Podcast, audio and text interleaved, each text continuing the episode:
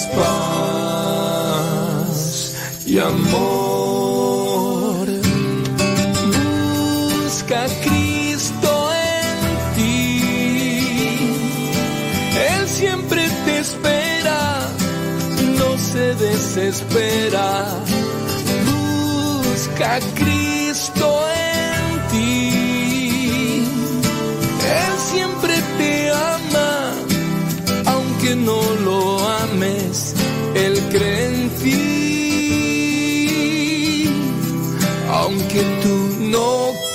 en Él.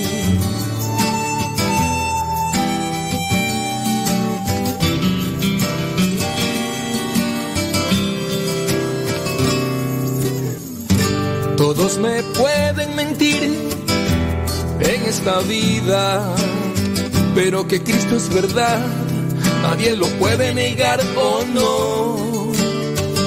Todo me puede afligir en este mundo, pero que Cristo es mi gozo, en eso no hay discusión o no. Ríos de gente van sin un timón decepcionados no encuentran esa paz interior. Se hunden en juegos ficticios de placer. Y al final solo hay quejas, vacío los corazones. Solo en Cristo encuentras paz y amor. Busca a Cristo en ti. Él siempre te espera, no se desespera. Busca a Cristo en siempre te ama, aunque no lo ames, Él cree en ti, aunque tú no creas en Él. Él siempre te espera, no se desespera. Busca a Cristo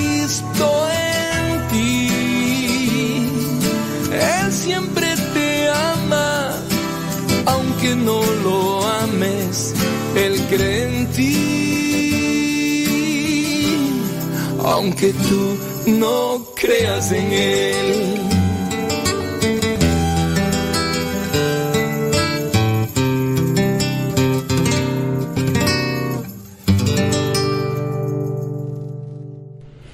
Cristo cree en ti. Canto interpretado por Roberto León.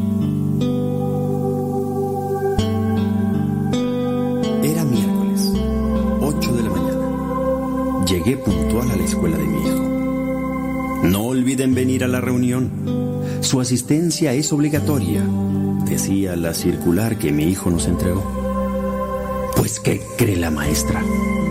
¿Qué cree que podemos disponer del tiempo a la hora que ella diga? Si supiera qué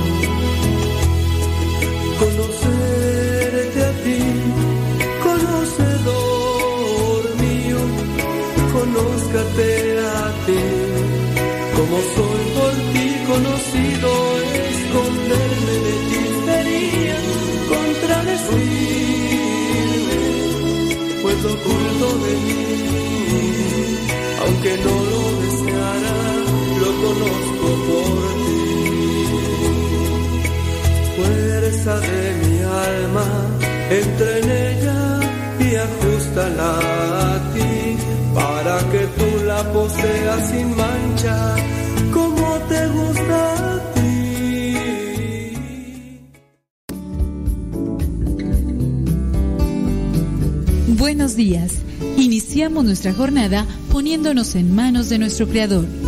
Pedimos su gracia para enfrentar como hijos suyos cada reto que la vida nos presente, acompañados de María, la dulce Madre que nos invita a proclamar las grandezas del Señor. Camina con nosotros en radiocepa.com, emisora católica de los misioneros servidores de la palabra.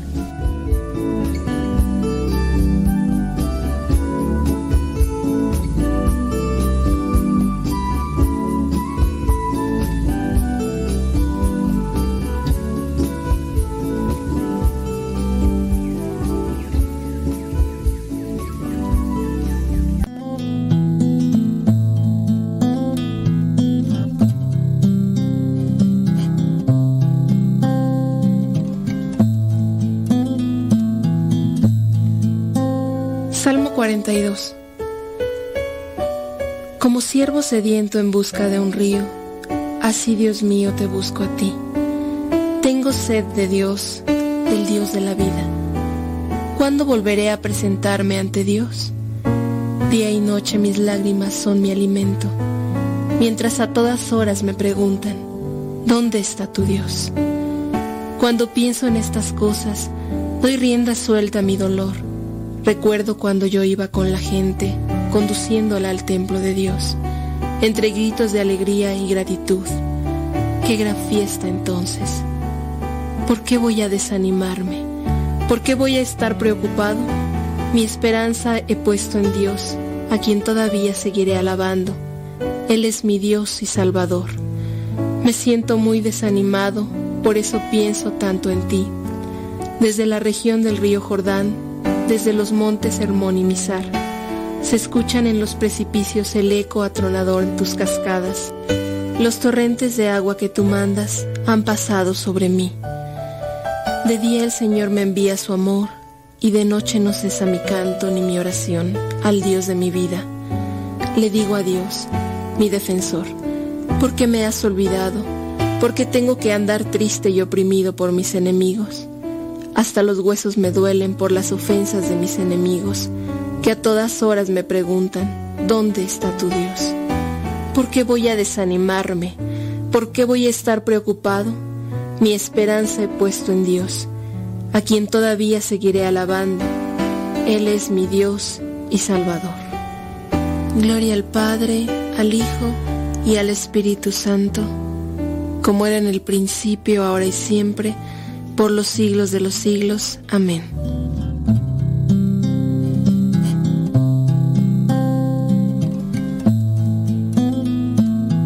Hoy me levanto tarde, el gallo se me desveló, no hay camisa que combine con mi triste pantalón. Se han escondido las llaves, no me puedo ir. Un cereal se me ha antojado, más la leche huele mal. La lluvia me recibe sin paraguas, me echo a andar.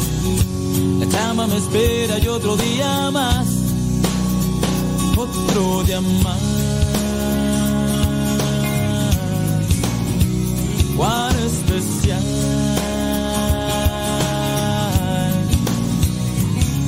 Cada día hay mil detalles, cosas suelen suceder, las que dan sabor al caldo y las que salen súper bien. Una simple tos no me da llorar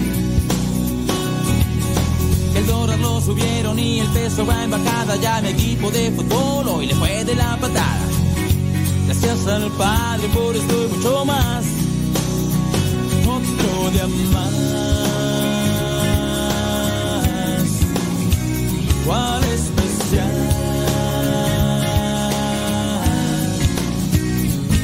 Al Padre gracias por lo que falta y lo que tengo. Por cada uno de mis fracasos y mis sueños. Porque a pesar de que soy gigante, aún sigo pequeño. A tiempo con el tiempo para que lleguen a tiempo, criaturas del Señor. Ya hoy es día jueves 29 de septiembre, penúltimo día de este mes. Y vámonos cuando son las 6 de la mañana con 4 minutos. Allá en California son las 8 de la mañana con 4 minutos hora de centro de México. Son las 9 de la mañana con ya 5 minutos porque ya acaba de brincar el segundero al minuto número 5. Son las 9 de la mañana con 5 minutos. Hora de Nueva York, la Florida y otras partes de la Unión Americana. Bueno, pues esperando que no haya mm, consecuencias trágicas allá en Gringolandia donde pasó este huracán, o no sé si todavía se encuentra, en la mañana todavía me mandaban algunos mensajes, algunos radioescuchas y me decían pues que estaban pasando un tanto difícil por si alguno de ustedes se encuentra por allá que nos diga cómo andan o cómo les ha ido. Bueno, pues esperando que no haya consecuencias trágicas. Ya ven que estos huracanes pasan y pues estos no perdonan nada. Déjame ver, saludos a todos porque aquí están los mismos de siempre saludando y les agradezco mucho, qué bueno que están ahí. Si tienen preguntas, dudas, no, bueno, este sí, preguntas, dudas, quejas, no, aquí no es departamento de quejas, aquí este, no, si tienen dudas y tienen cuestionamientos ahí, pues bueno, ahí, fíjate que estaba mirando una noticia, cómo son las cosas, ¿no? Roban el sagrario de una iglesia. Y bueno, pues las personas, yo no sé qué onda con, con esto, ¿verdad? Pero pues lo escondieron el sagrario dentro de una carreola. Ahora, pues ciertamente yo tengo mi cuestionamiento, digo, ¿por qué? Porque, bueno, si usted no sabe qué es el sagrario, el sagrario es una caja eh, regularmente metálica que va metida, va empotrada en la pared. Debería de estar empotrada en la pared como una forma de seguridad. Y, y en esa pequeña caja metálica, algunas son de madera, obviamente, pero tendría que este, resguardarse bien, incluso hasta con un tipo de candado, un tipo ahí de, combinación, como, como, un tipo de caja fuerte, porque ahí se resguarda eh, las hostias consagradas, se resguarda a nuestro Señor Jesucristo. Entonces debería siempre estar un sagrario bien colocado, empotrado en la pared, bien sujeto para evitar este tipo de cosas. Pero bueno, las cámaras de seguridad captaron la acción que dejó a la comunidad indignada, un robo en la iglesia de Nuestra Señora de Aparecida, en Franca, en el interior de Sao Paulo, Brasil. Dejó a la comunidad católica entristecida y enojada por la audiencia no la audiencia, por la audacia de los ladrones. Audiencia es la que quisiera yo esta hora.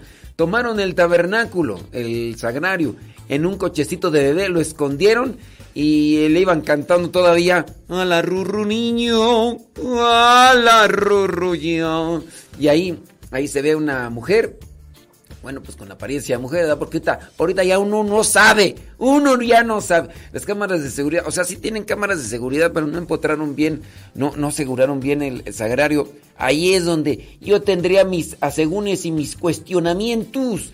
Las imágenes muestran a dos hombres saliendo de la iglesia. Entonces aparece una mujer empujando un coche de bebé y saliendo del lugar. Una manta infantil cubre el carrito, o sea, una pequeña cobijita. A través de la publicación de, la de la página de Facebook de la parroquia, pues informó lo ocurrido. El santuario robado fue eh, mm, todo roto de las partículas medio algunas consumidas por los... Bueno, pues aparentemente entonces quien se la llevó eh, fueron pues personas que están eh, con un vicio, con varios vicios de, de droga, porque pues bueno,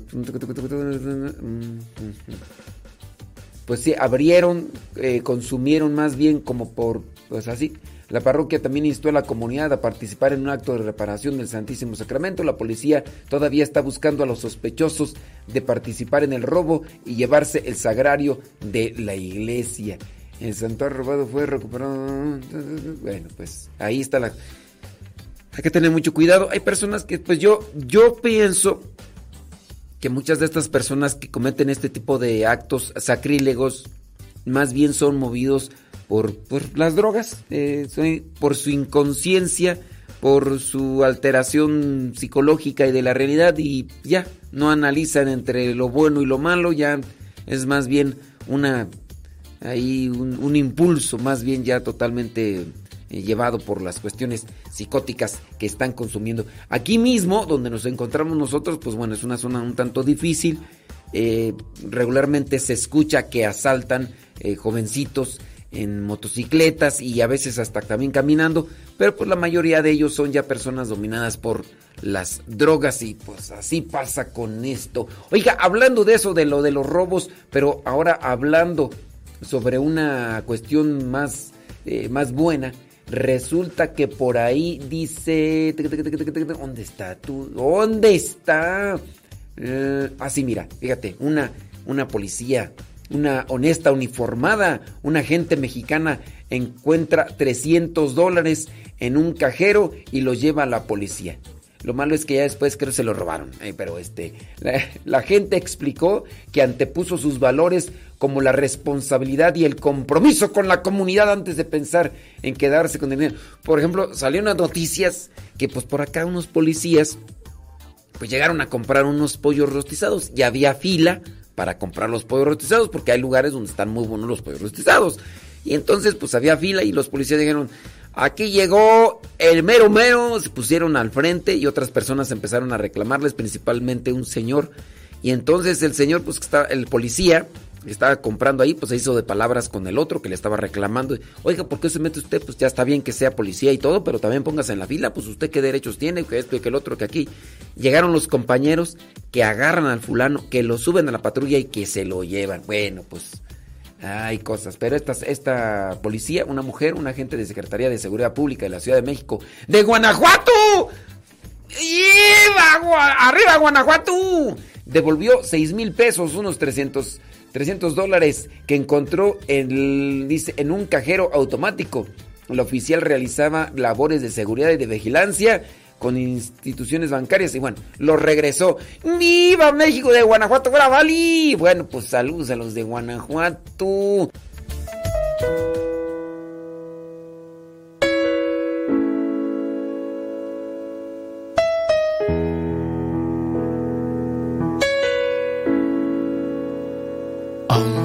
Yo caiga, tú me levantas, aunque me pierda, tú me encuentras.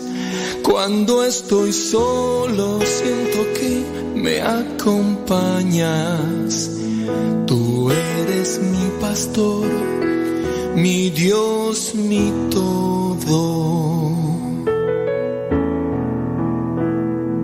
Aunque hay dolores, tú me confortas. Cuando me asusto, me tranquilizas. Cuando mi vida se oscurece, me iluminas. Tú eres mi Señor, mi Dios, mi todo. Sobre mis llagas pones tu mano y las heridas se van sanando.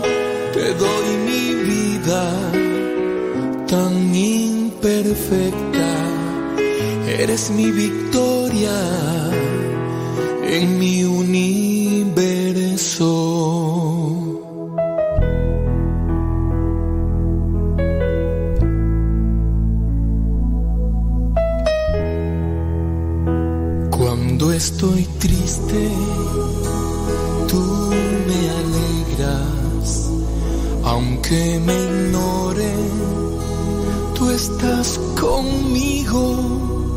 Cuando mi mundo se derrumba, me sostienes. Tú eres mi pastor, mi Dios. Mándenos sus mensajes a través del Telegram. Si tiene preguntas, láncelas, láncelas. Pues ahí, ahí estamos conectados en el Telegram. Y la única que está ahí conectada en el Telegram es Doña Carmen. Doña Carmen que ayer me mandó unos mensajes de audio ahí que yo no le entendí porque como que estaba acomodando una televisión. Súbele, no se escucha, súbele, no se escucha. Doña Carmen, ya no me mande esos mensajes, Doña Carmen. ¿Por qué me anda mandando esos mensajes, Doña Carmen? Doña Carmen. Es la única que está conectada ahí en el Telegram. Bueno, pues como quiera le mandamos un... Arroba cabina radio sepa. Arroba cabina radio sepa ahí en el Telegram. Ahí nos pueden mandar también sus mensajes. Y ya nos decimos sus nombres si es que tienen alguna preguntita. Si tienen alguna preguntita y ahorita nosotros le respondimos, hombre.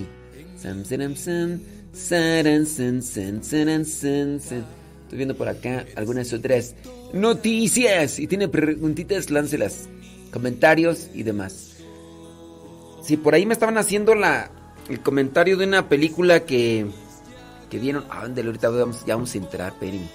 Tu mano y las heridas se van sanando. Te doy mi vida tan imperfecta. Eres mi victoria en mi universo Eres mi victoria en mi universo.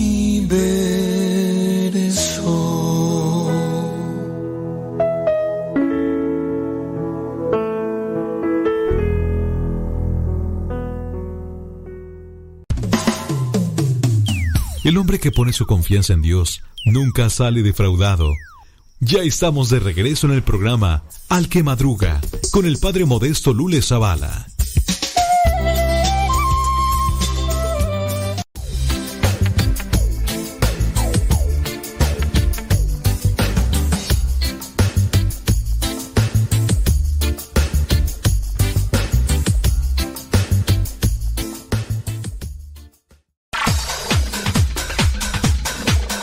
Santo no es aquel que nunca ha pecado, sino aquel que se levantó de sus miserias. Vamos a escuchar el segmento El Santoral de hoy y aprendamos de aquellos hombres algunas enseñanzas para poder mantenernos en el camino que nos lleve al encuentro con Cristo, es decir, en el camino de la santidad.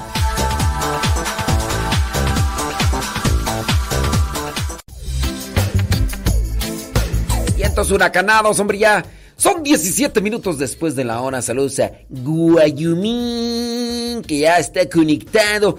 Por cierto, ustedes ya vieron una película, obviamente religiosa. Es un tipo documental que se llama El beso de Dios. Por ahí ya acá y Gabriela eh, la miró. Dice... Ya miré la película El beso de Dios, un hermoso documental, no que no me dice de qué habla ni nada, pero dice que, que, le gustó mucho, que le gustó mucho, y bueno, pues este, no, no quiere dar spoilers, spoilers, no quiere dar spoilers, pero hablando de, de, de cosas que pueden nutrir la fe, pues está ahí esa película. Si ustedes tienen oportunidad, nomás no me lo vayan a spoilear, por favor. Y ya me dicen si me la recomiendo. Voy a checar ahí a ver qué onda, a ver si ya la puedo mirar, a ver qué pasotes con tus zapazotes. Guayumín. Muchas felicidades a Guayumín, hombre, que apenas antier, antier estuvo cumpliendo años. Antier, el día martes, el día martes 27 de mm, septiembre. 27. No, es que pues nadie nos avisó, hombre. Bueno, sí nos avisaron pues, pero ya había pasado el día y pues ni modo, pero ahí están felicitaciones retrasadas, Wyoming. Échale con todo, ¿eh? ¿Qué va a haber hoy de, de comerciales? A ver si se me despierta la lombriz. Bueno, vámonos con el santoral del día de hoy, jueves 29 de septiembre del 2022. Muchísimas gracias. Hoy la iglesia tiene presente a unos que como tal no son seres humanos. Van ustedes, bueno, pues sí, no son seres humanos. Son ángeles, son arcángeles. Bueno, ahorita vamos a explicar un poquito en la diferencia entre arcángeles y ángeles. Hoy la iglesia tiene presente a los santos arcángeles que aparecen ahí, sí, uno de ellos en forma humana, los otros dos vendrían a ser como ángeles, porque solamente hacen su presencia de manera pues espiritual, pero uno de ellos sí tiene una presencia como tal física. ¿Cuál de los tres ángeles o arcángeles, ahorita vamos a dar la, la diferencia, cuál de los tres ángeles que aparecen en la Biblia con una misión especial hace su presencia como ser humano? ¿Cuál de los tres? ¿Miguel, Gabriel o Rafael? Y dígame en qué pasaje de la Biblia aparece su presencia como forma física, como si fuera un humano.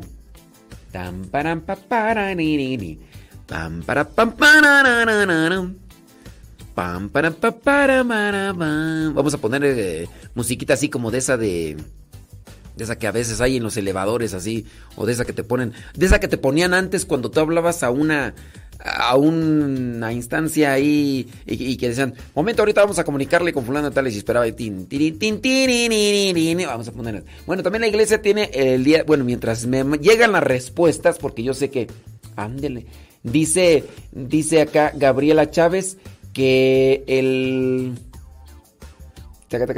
Ándele, pues bueno, ahorita vamos a responder acá sus, sus preguntas. ¿En qué pasaje bíblico tiene que darme el libro de la Biblia en el cual aparece ese ángel con figura humana. ¿Sale, vale? Ándele pues. Bueno, la iglesia también tiene presente a San Kiriaco. Él fue eremita. Pregunta, para que la investigue y me la diga. ¿Qué es un eremita? ¿Qué hace un eremita? ¿Por qué se le dice eremita? ¿Qué es un eremita? Vamos a ver ahí los que tienen deseos de conocer. Yo dejo las cuestionantes y ahorita leo sus respuestas. También la iglesia tiene presente a Santa Ripsimes y compañeras mártires. Ripsimes y compañeras mártires. También la iglesia tiene presente a San Renato Goupil, mártir. San Renato Goupil, mártir. También la iglesia tiene presente a San Juan de Ducla. San Juan de Ducla, él fue presbítero. También la iglesia tiene presente a San Alarico de Uvnau, presbítero y mártir, Alarico. También la iglesia tiene presente, ya, hasta ahí nomás. Los demás son beatos. Los demás son beatos. Vamos a ver de los que, que tienen tiempo y todo. Eh, ay, es que acá está todo revuelto. Está todo revuelto. No les entiendo acá, ya me estoy todo revuelto. Es que nada más me lanzan ahí nombres y yo no sé nada. díganme ahí. El ángel que toma la figura de humano en la Biblia es fulano. Es que acá nomás como que nomás avientan el nombre y, piensan que estamos en la misma sintonía y no. No, el ángel que aparece con la figura de, de hombre en la Biblia es el ángel fulano de tal. Eh, este ángel aparece en el libro fulano de tal, capítulo tantos y tantos. Pues sí, pues, pues es que no, nomás... No, hombre. Bueno, eh, déjame ver por acá. No le entiendo tú, no le entiendo. Saludos, quiero saludos. Salúdeme, salúdeme, no me ignore. Porque nada más saluda a sus conocidos. Porque nada más saluda a sus. Usted tiene nada más a sus predilectos. Porque es elitista. No soy elitista. Bueno, eh, saludos a everybody in your home. Bueno, mientras llegan las respuestas como Dios manda. Mientras llegan a las respuestas como Dios manda, voy a tratar, bueno, ver por acá dice, el ángel que se aparece como ser humano para ayudar, dice, mm, ah, también ayudó a Sara, la esposa de Tobías, a liberar del demonio del modelo. Muy bien. El número no lo sé. Bueno, el, mira, fíjate, Lía Mora, sí, acá está haciendo su tarea como Dios manda. Dice que el arcángel Rafael aparece en el libro de Tobías y dice que él fue el que tomó apariencia como mano. Bueno, pues al día Mora, felicidades, tú estás haciendo la tarea como Dios manda. Dice, él aparece en el libro, dice Tobías, el hijo de Tobit, dice también ayudó a Sara, Sara, Sara, Sara, Sara, Sara, Sara, a la esposa de Tobías a liberarla del, del demonio. Y el capítulo y eso, pues ahí ya no me lo sé. Ahí ya no me lo sé. Eso sí, bueno. Lía, congratulations for you. Ya las demás respuestas que lleguen similares a las tuyas ya son pura copia. Pura copia, no, hombre. Dice, ándele pues. Rafael, en el libro de Tobías, salud. Saludos a Imelda Jorge, túndale, gracias Imelda Jorge, tú sí hiciste la tarea como Dios manda. Dice, blin, blin, blin, blin. Dice el arcángel que aparece. Ándele pues, Laura Sánchez también, muy bien, Laura, este, ahí está. Dice mm, que Rafael significa medicina de Dios. No, que, no, hombre tú traes hasta información de...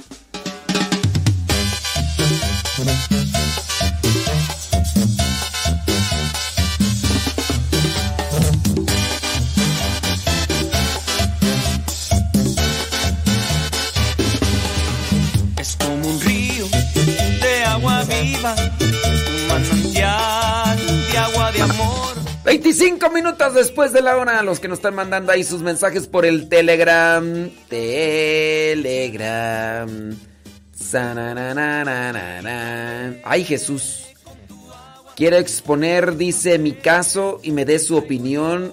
Por esta razón quiero pasar como anónimo. Sí, cuando nos mandan sus preguntas eh, por el Telegram o sus casos, regularmente los pasamos como anónimo. Sí, a menos que digan, acá otra persona dice que quiere un comentario. Muy bien, ahorita vamos a decir acá. Saludos, dice. Quiero hacer una pregunta. ¿Por qué usted no le da el valor, el valor al Evangelio y lo lee como una primera o segunda lectura? Ave María Purísima. Ave María. ¿Que yo no le doy el valor al Evangelio? No, yo me apego a la liturgia, mija. Ey.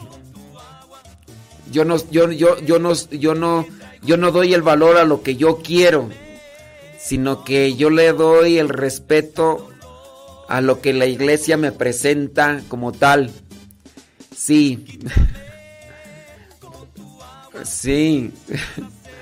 Sí, digo, a menos de que ustedes sean liturgos, doctores, allá sí ya. Pero yo, yo muchas veces he explicado esto de por qué en el Evangelio digo palabra de Dios y no palabra del Señor.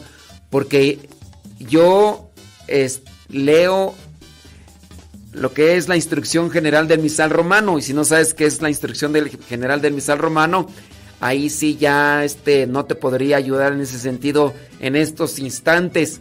Pero yo, pues yo sí hace muchos años, hace más de 8 o 9 años que empecé a hacer los evangelios, sí decía palabra del Señor. Y este, después me pasaron el, la instrucción, del, eh, instrucción general del misal romano. Yo, yo te invitaría a ti que me escribiste, no voy a decir tu nombre para que no te sientas mal, ¿verdad? Porque me dice que por qué yo no le doy el valor al Evangelio y que lo leo como la primera o segunda lectura. En primera, el Evangelio que yo proclamo no lo leo en la misa. Eso es propiamente para la misa, primera, segunda lectura. No estamos en misa. Es una grabación separada, es una reflexión del Evangelio. Y pues bueno, ya no me alcanza ahorita el tiempo para explicarte aquí una cuestión más porque otras veces ya lo he hecho. Pero sí te invitaría a que leyeras la instrucción general del misal romano. Y, y bueno, ya con base, cuando ya lo termines de leer, entonces me haces tu comentario en lo que tú consideres ya con base a la lectura. Me, me haces tu comentario en lo que esté, en lo que me quieras corregir. Pero este, sí, yo no, nadie puede dar su, el valor en base a su opinión, ¿eh? Y ahí te voy a tener que entrar allá en... No, no digo tu nombre, pero si, si estás ahí atenta y escuchando, dice... Y no, es, y no está, es palabra de Dios y me confundo. No, pero es que yo no estoy leyendo el Evangelio como si estuviera en misa y además no lo hago estando en misa.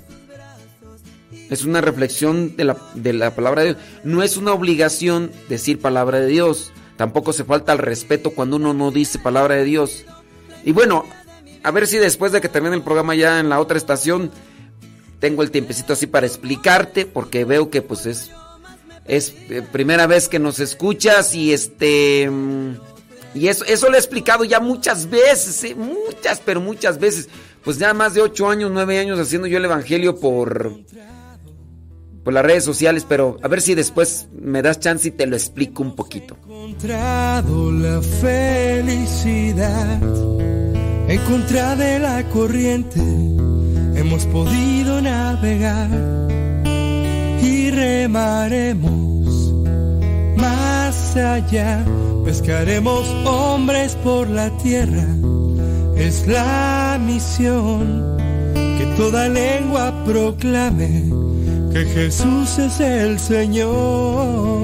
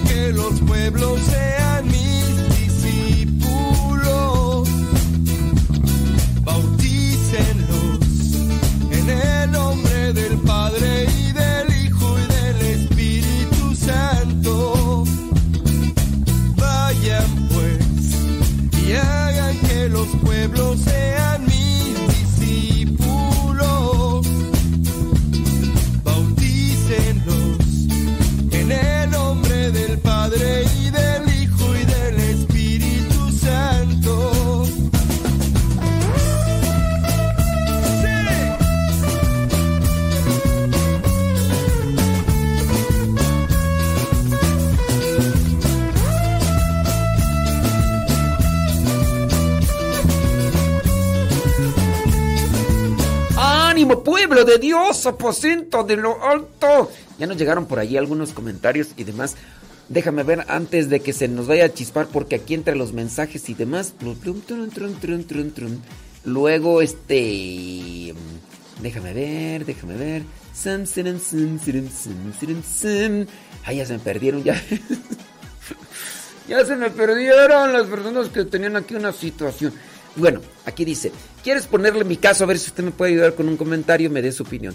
Dice, quiero pasar como anónimo. Sí, pues no decimos sus nombres. Dice, hace algunos años me enteré que mi esposo me era infiel. ¿A poco? ¡Ay, Jesús! Casi no escucho de esos temas, pero bueno.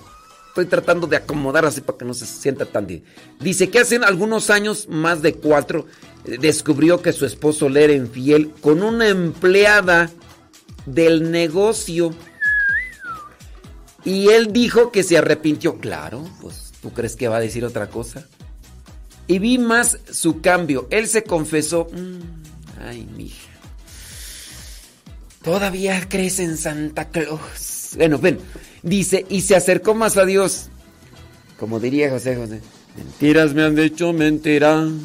Eso que dice la gente. Yo con decirte que sé de algunos que hasta pláticas dan con tal de querer querer hacer que el la, pareja piense que ya se, no, pues sí te platicar.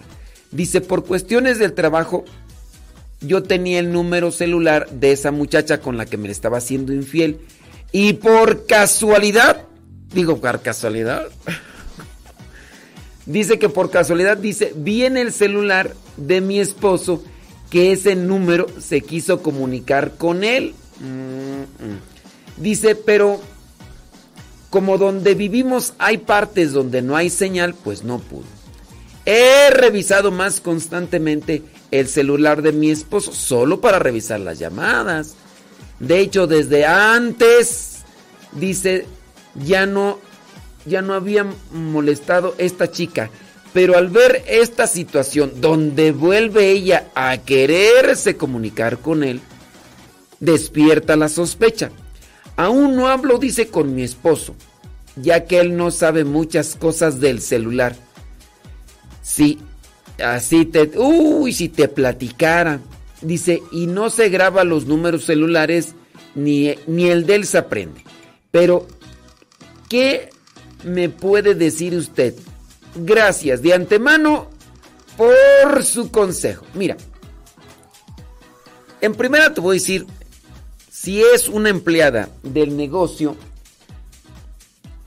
quieras o no, puede ser que los empleados tengan que comunicarse con, con tu esposo, porque al final de cuentas, pues es una empleada del negocio. El que está al frente es tu esposo, o sea, tendrá por alguna que otra razón a los empleados comunicarse. Yo no sé qué puesto pueda tener ella, a lo mejor secretaria, no sé. O sea, tampoco, pues hay que mirar moros con tranchetes. Dale tú el beneficio de la duda.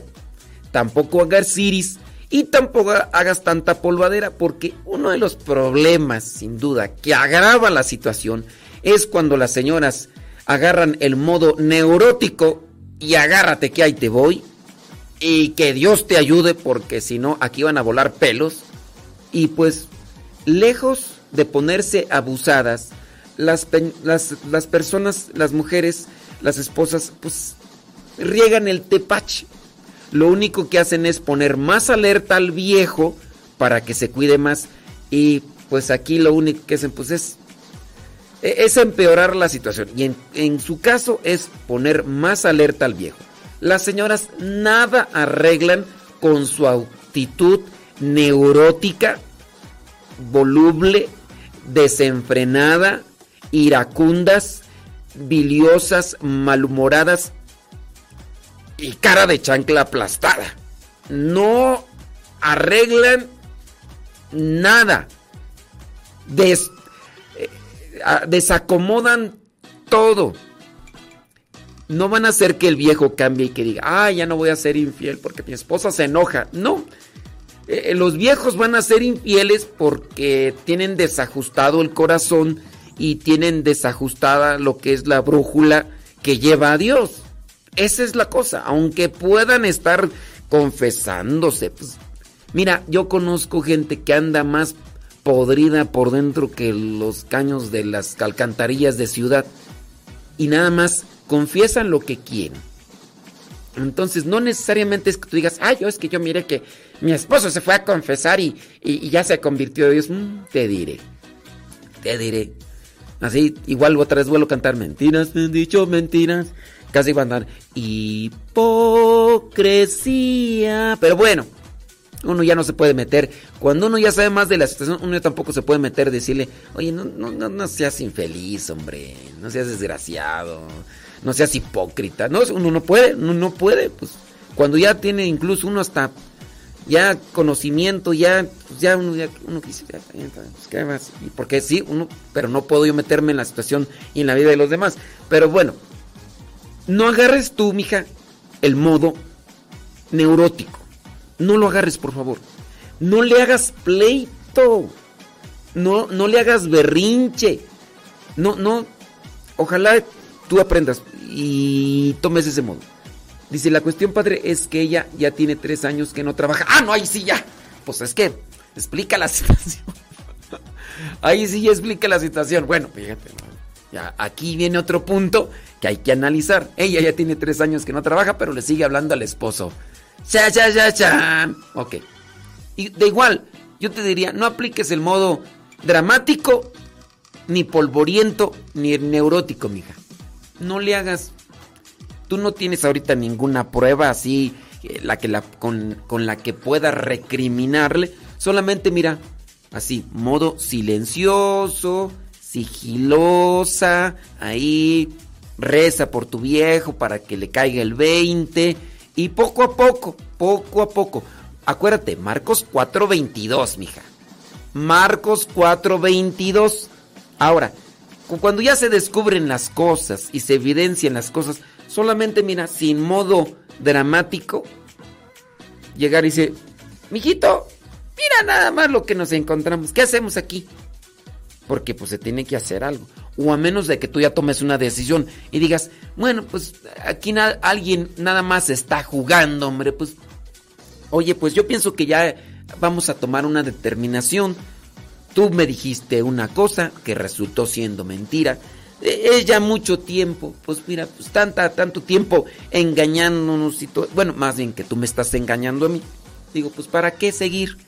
¿Para qué tanto brinco estando el suelo tan parejo? Mira, tú en paz, tú tranquila, trata de agarrar ese modo. Es el que te va siempre a beneficiar y a solucionar a ti. A él, quién sabe. Tú tranquis. No digo, no tienes, más que solamente tienes ese tipo de, de evidencias. Tú en modo silencioso, tranquilo. Apunta esta cita bíblica y búscala. Marcos 4:22. Sobre todo esta situación, reza por él. reza por él, porque no puedes acusarlo, no puedes señalarlo, no, no puedes incluso recriminarle. Lo único que harías tú, si vas y le dices, ¿por qué te está hablando? ¿Por qué? ¿Eh? Si ya no trabaja contigo. Lo único que harías es ponerlo más alerta. Y si en verdad hay algo por ahí, este, se va a cuidar más y te va a engañar más. E incluso hasta lo va a hacer con más, eh, así con más ganas, porque dices, para que se le quite, porque, ¿por qué me andan haciendo eso? Porque así le hacen. Así le hacen esos viejos cuando los traen ahí todas. Pero pues hay unas señoras que yo les digo, no, no, no le haga panchos, hombre, no le haga tanta polvadera. Y hasta parece que le digo, vaya y hágale un berrinche, por favor. Póngale su jeta así, pero estirada, de manera que él se tenga que salir de puntita de la casa para que no le pise, porque haz de cuenta que les digo eso, pero tú no agarres ese modo, dije.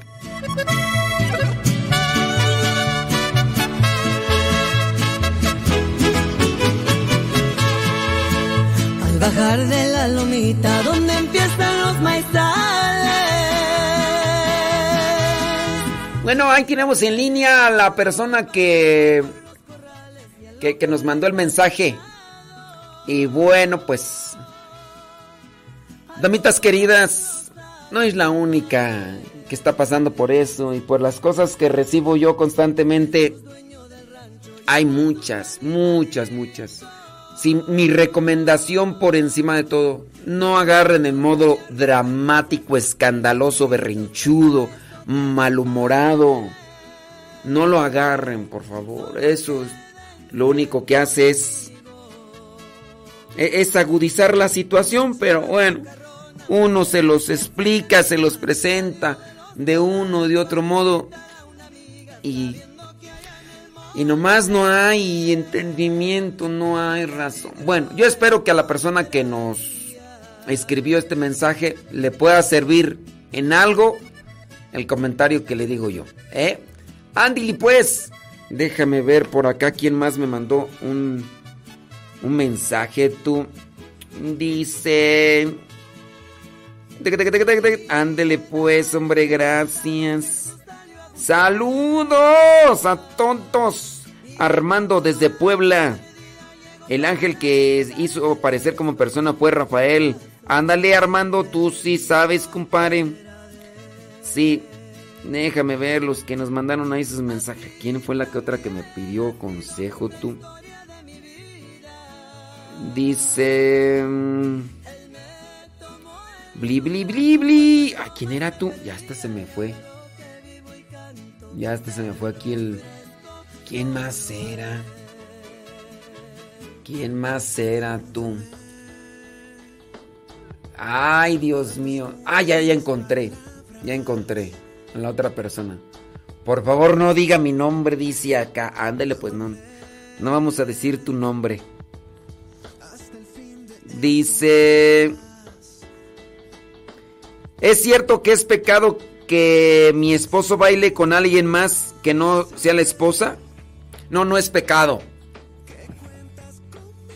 ¿Te imaginas? O sea, si lo aplican en ese sentido de es pecado que el esposo baile con alguien más que no sea la esposa.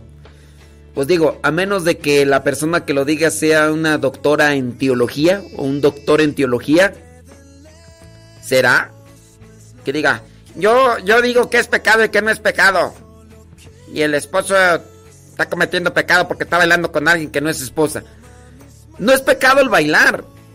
Lo que puede ser pecado es el modo como baila. Porque ¿qué tal si está bailando perreo. que, estaba, ¿qué tal si estaba perreando allí? Pues ahí, ahí sí, pues ahí sí este, ahí es otra cosa. Pero sí digo yo, el esposo puede bailar pues con una familiar, con alguien, pero sí, si ya anda bailando con otras personas en otros ambientes y en otros lugares, ahí sí, ponle que bailar no sea pecado. Pero. Pues sí, ya, yo pienso que ya no, no es curritum. Ay, fue la canción. Sí, es cierto pecado que me bailo con alguien más que no es la esposa. Dice. Dice la. no, mira, que no le entiendo bien. Es que no le entiendo bien a tu pregunta, criatura. Dice que, ahorita voy a checar acá. Espérame tantito porque voy a entrar al aire.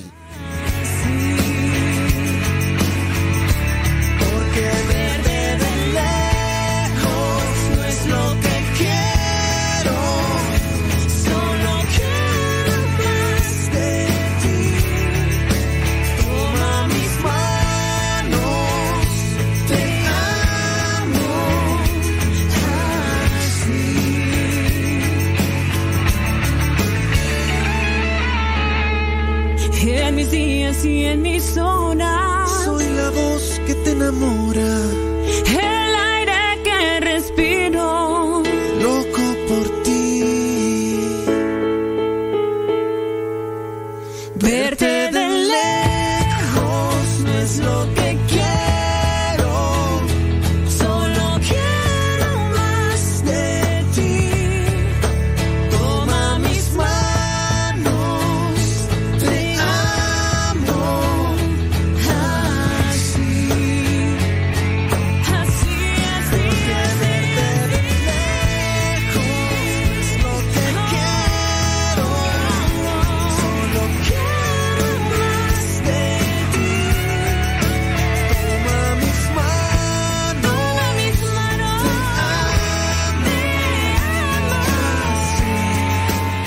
Hermenéutica. Sí, ciencia teológica que sirve y ayuda para hacer una buena interpretación, una buena interpretación de la Sagrada Escritura. Hermenéutica. La hermenéutica es la que a veces yo tengo que utilizar para entenderle a sus preguntas.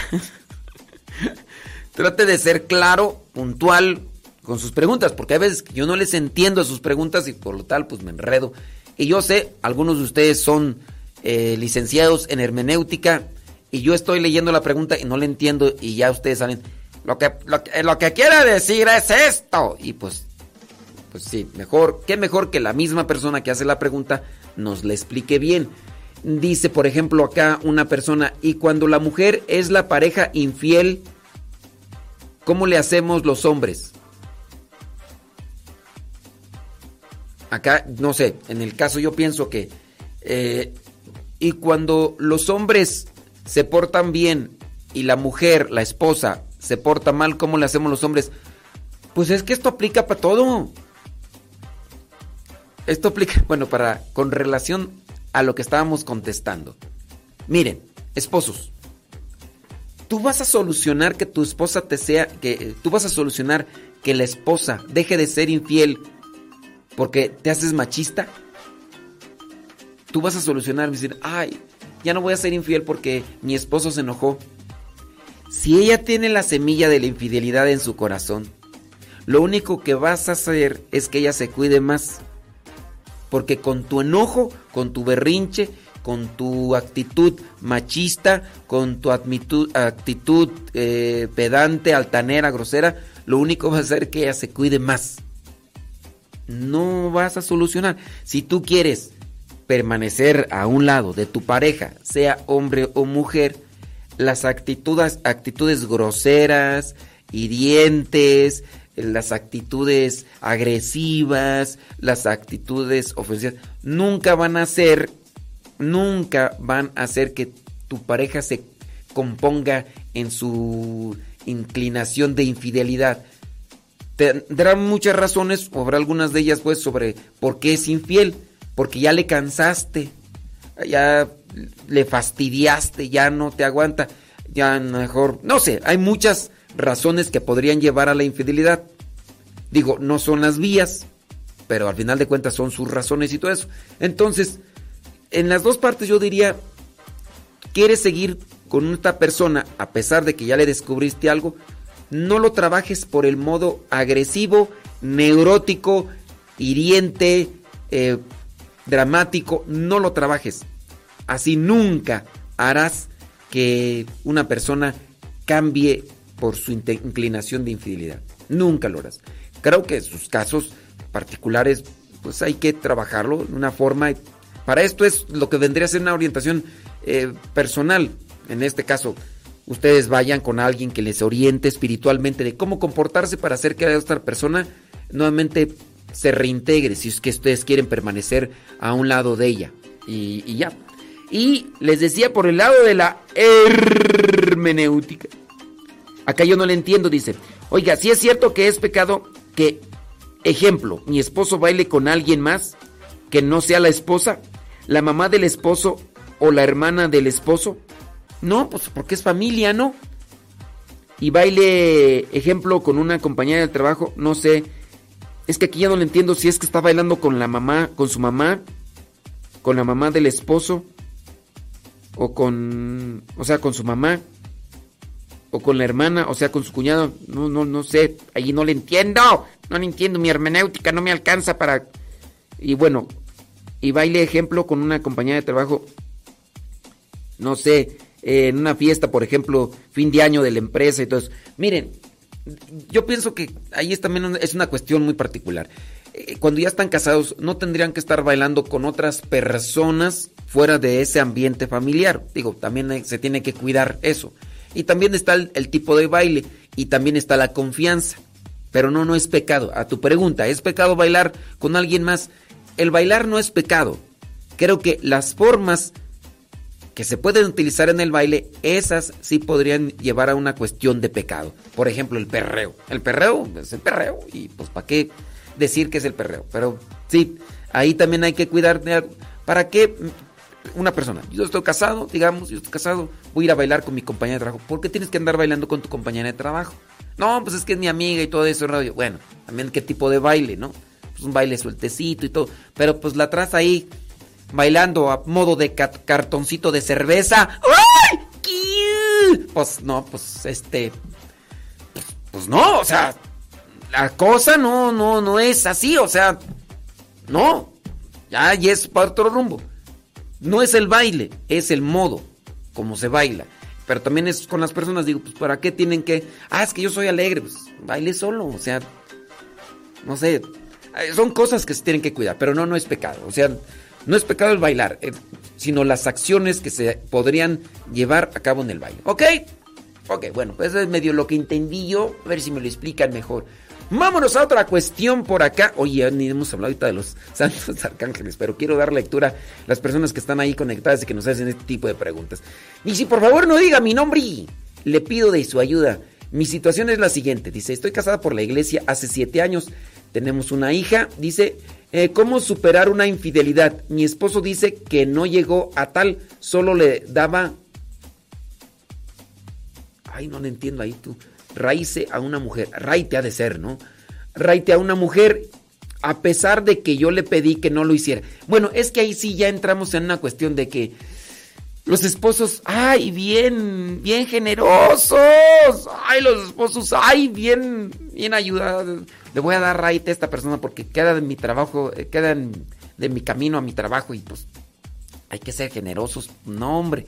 Yo conozco el caso por ahí bien cercano de una persona igual que le dio raid a otra señora a pesar de que iba con su niña, le dio raid y de ahí, mira, ¡trum! tronó. Ella celosa, el otro ingenuo, los dos inmaduros, pues mejor que digan, no es generoso porque no le echó un ray a esa señora. Mejor, porque ya ves cómo es, ya- si ya conoces a la leona, pues ¿para qué le haces cariñitos? Y pues sí, hay que ser abusados y hay que cuidarse también en esas situaciones, digo. Entonces, mejor que digan que no eres generoso, ¿para qué andas de generoso en cosas que pueden perjudicar por la visión que estás generando, por las cosas que estás generando? Dice, yo le dije que no lo hiciera y él lo seguía haciendo. Ahí sí ya estamos en un modo de desobediencia. Es que para qué haces cosas buenas que parecen malas, para qué haces cosas malas que parecen buenas, mejor abstente de eso. Dice, aún así lo siguió haciendo. Ahora que me enteré, le pedí que si quería seguir conmigo, que dejara ese trabajo de 20 años.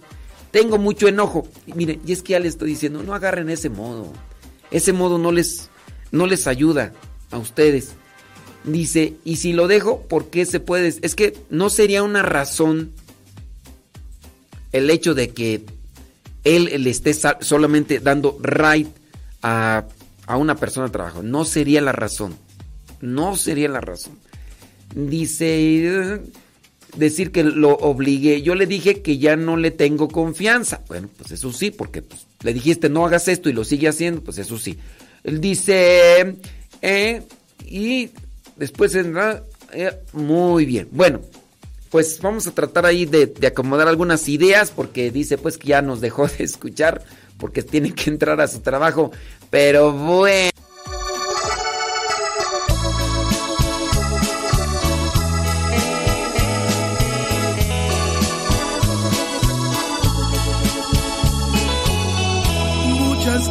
Gracias, mi Señor, por haber mirado en mí a esa oveja descarriada que faltaba en tu redil.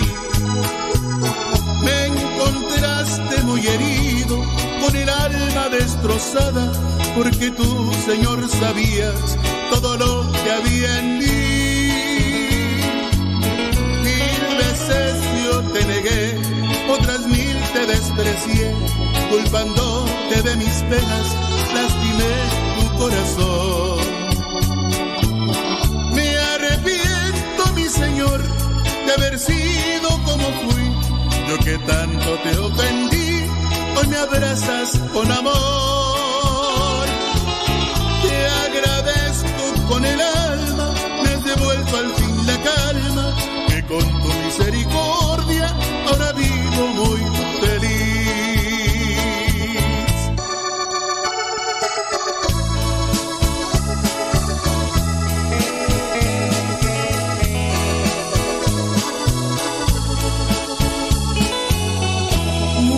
Gracias, mi Señor, por haber mirado en mí a esa oveja descarriada que faltaba en tu redil.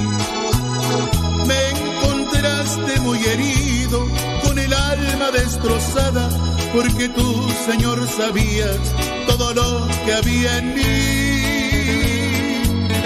Mil veces yo te negué, otras mil te desprecié, culpándote de mis penas, lastimé tu corazón.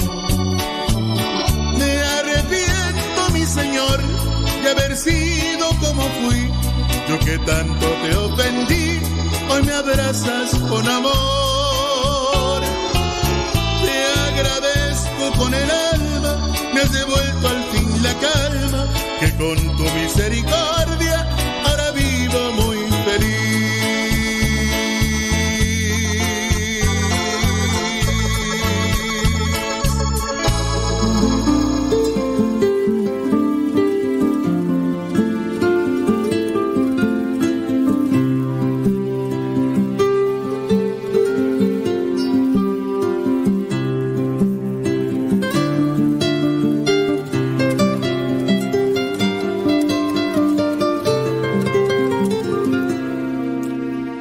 Sé que me extrañas, que tu vida no es igual sin mi presencia. Yo llevaba tus clemencias a mi hijo.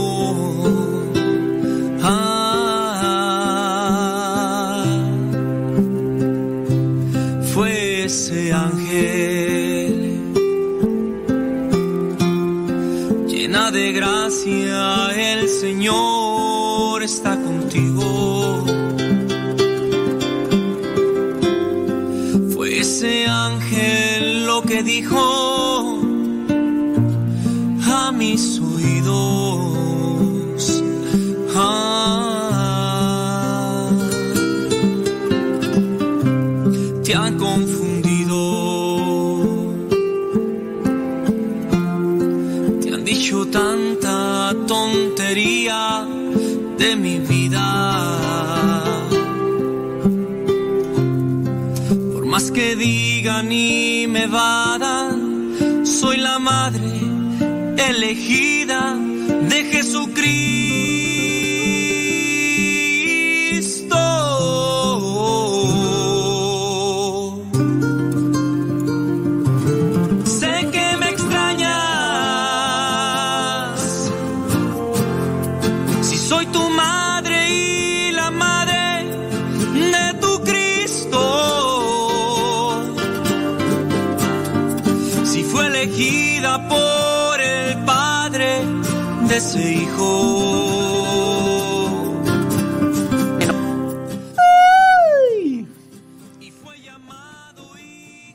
Persona tenía por ahí un problema de ansiedad.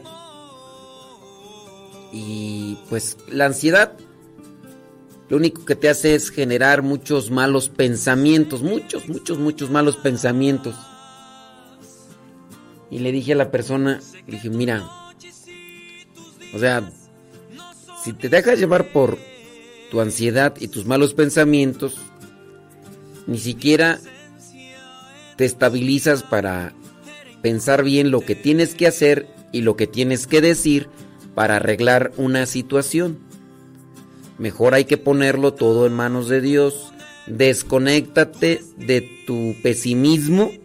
Desconéctate, o sea, no te la pases, piensa y piensa, y si pasa esto, y si pasa lo otro, y es que si lo otro, y si aquello, y por qué esto, y es que se me va a poner peor, y que aquí, bla, bla, bla, bla, bla, bla, bla, bla, bla, bla, bla, bla, bla, bla. Dije, ya. O sea, realmente haces las cosas mejor pasándotela todo el tiempo, cuestionete y cuestionete. Digo, no. Lo único que vas a hacer es estropear este momento que deberías de aprovechar en corregir lo que tienes que corregir y dentro de lo que es el tiempo ponerlo en manos de Dios. Vamos a orar y ya. Ahorita ya me escribió la persona y me dice, ay, salió todo bien. Ay, dice, gracias. Ya descansé emocionalmente. Te estoy diciendo, cabeza de cochino, ¿no entiendes?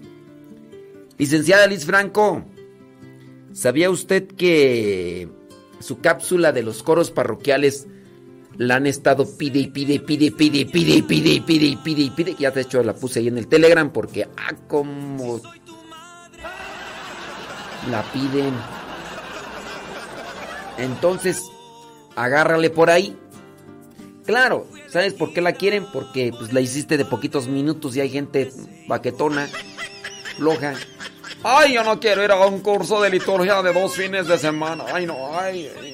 Ay, yo mejor quiero así, algo así, algo así. Ay, es que me dicen que para bajarme estas lonjas tengo que hacer mucho ejercicio. Ay, no, me, denme una pastillita sin dejar de comer lo que lo que a mí me, me gusta. Con una pastillita yo quiero adelgazar. Ay, Dios mío. Por eso, por eso es que aquí hay gente. Pero bueno, pues hay. Hazles más cápsulas, licenciada Liz Franco, de los coros parroquiales. Esperando, ¿verdad? Esperando que, que eso por ahí despierte la inquietud a los baquetones, a los flojos. ¡Ay! ¡Ay, no! ¡Ay, Dios mío! ¿Por qué no se dice flojo? Se para. ¡Ay! Ya no dio flojo a responderle. Ya no le voy a decir nada.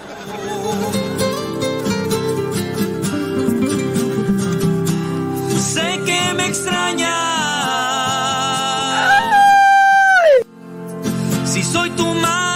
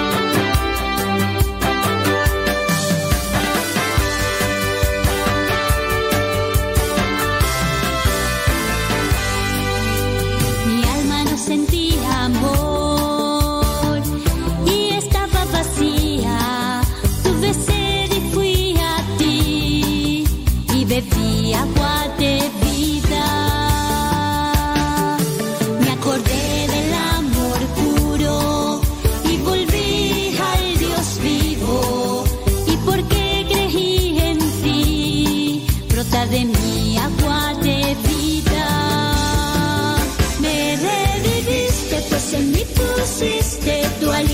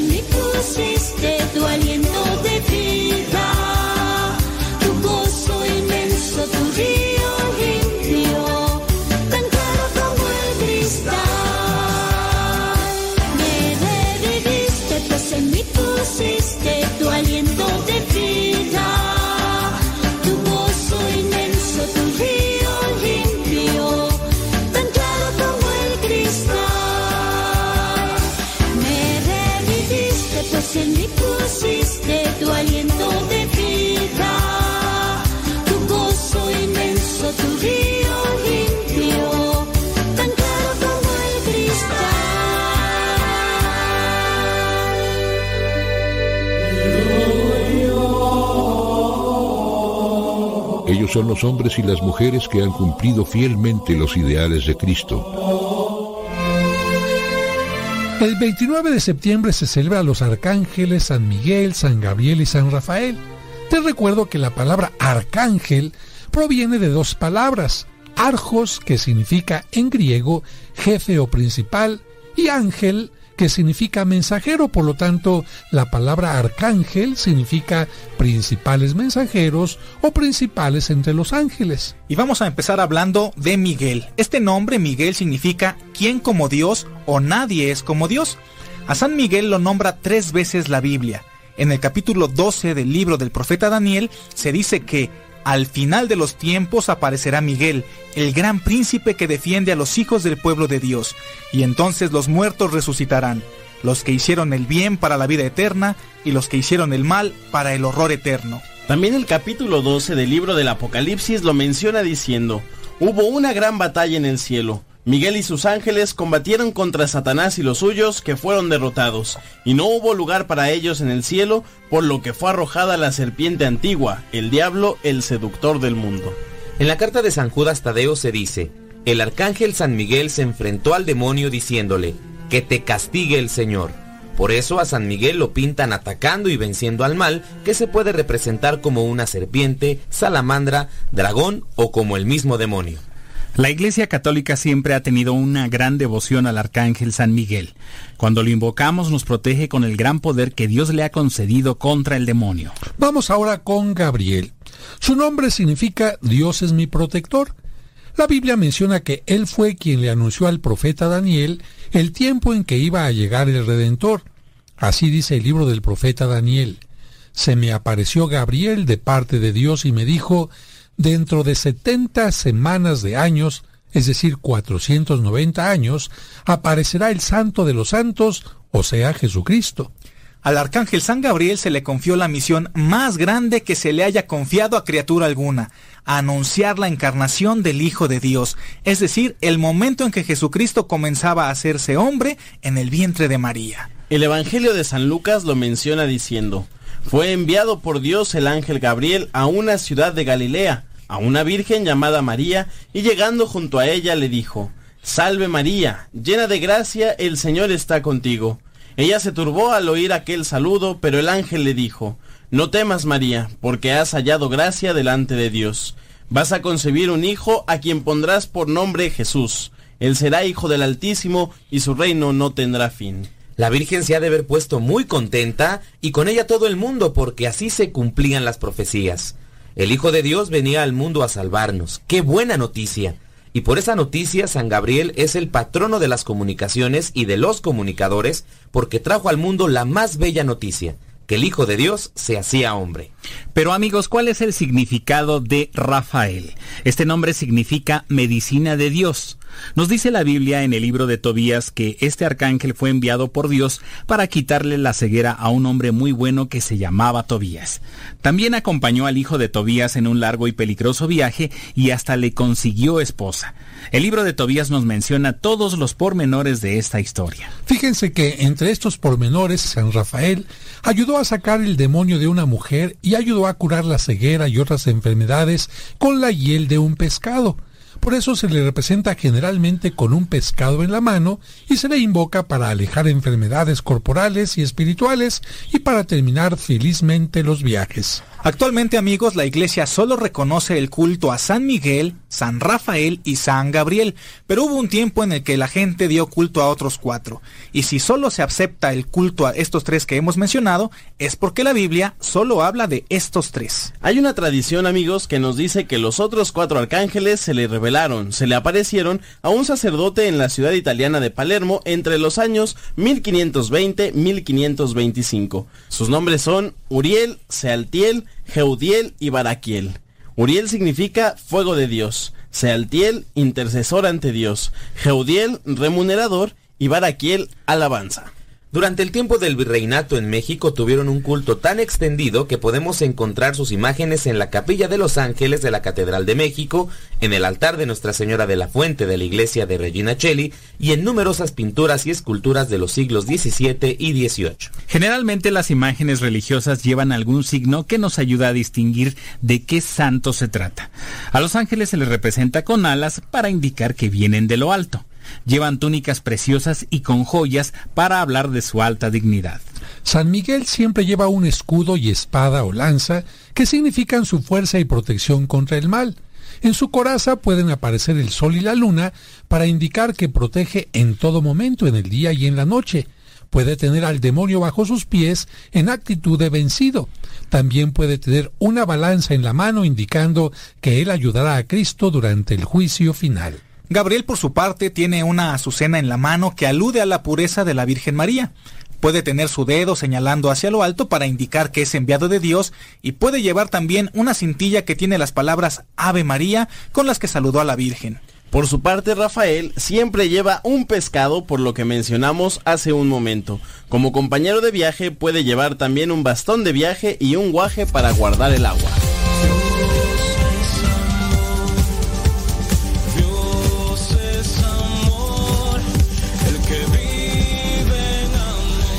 Concierto católico de alabanza y oración. Este próximo 15 de octubre en Texcoco, Estado de México.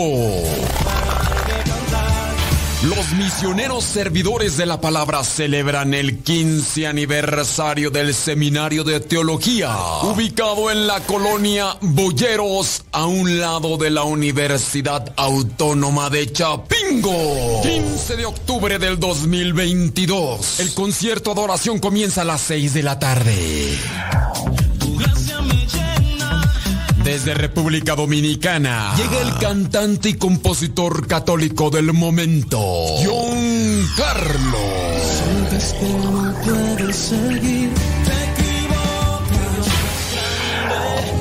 Dios es fuerte, estás tan alto,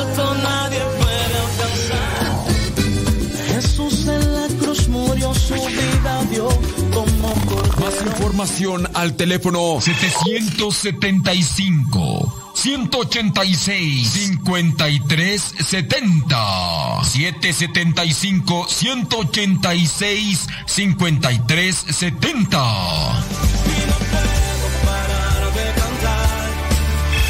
Celebrando 15 años el Seminario de Teología de los Misioneros Servidores de la Palabra este próximo 15 de octubre en Texcoco, Estado de México.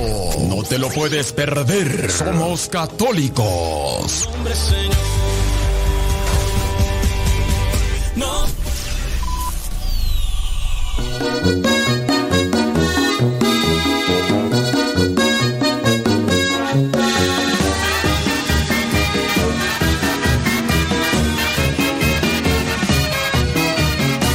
Esta es la historia de una borreguita, una oveja llamada Melodía. Muy sola y despreciada se sentía, el mundo la dejó muy mal herida.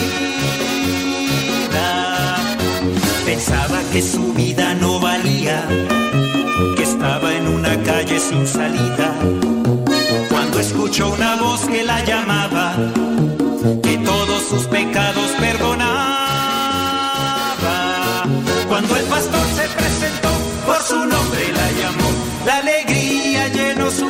Cuando el pastor se presentó y ella su voz reconoció, melodía de gozo se llenó. Canta con me, me, me, canta con me, me, me, canta con me, me, me,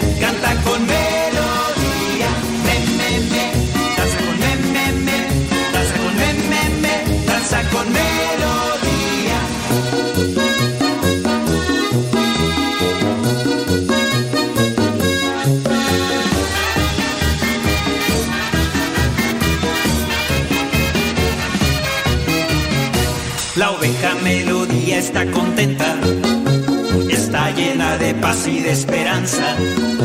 Bien sabe que el pastor nunca la deja, hoy vive por su amor y por su gracia. La oveja melodía canta y danza, y a todos nos contagia su alegría. En Cristo ha puesto toda su confianza, Jesús el buen pastor será su guía. Cuando el pastor se presentó, por su nombre la llamó, la alegría llenó su corazón. Cuando el pastor se presentó y ella su voz reconoció, melodía de gozo se llenó. Canta con me, me, me, canta con me, me, me, canta con me, me, me, canta con melodía. Me, me, me, danza con me, me, me, danza con me, me, me, danza con melodía. Entonces melodía, desde entonces melodía, no se aleja del pastor, no se aleja del pastor, aunque la senda sea sombría, aunque la senda sea sombría, ella no siente ningún temor, ella no siente ningún temor. Desde entonces melodía, desde entonces melodía, tiene a Jesús en su corazón, tiene a Jesús en su corazón, nos comparte su alegría, nos comparte su alegría, hoy nos unimos a su voz, nos unimos a su voz, canta con me, me, me, canta con me, me, me, canta con melodía, me, me, me, danza con me, me, me, danza con me, me, me, danza con melodía, me, me, me, canta con me, me, me, canta con me, me, me, canta con melodía, me, me, me, danza con me, me, me, danza con me, me, me, danza con melodía,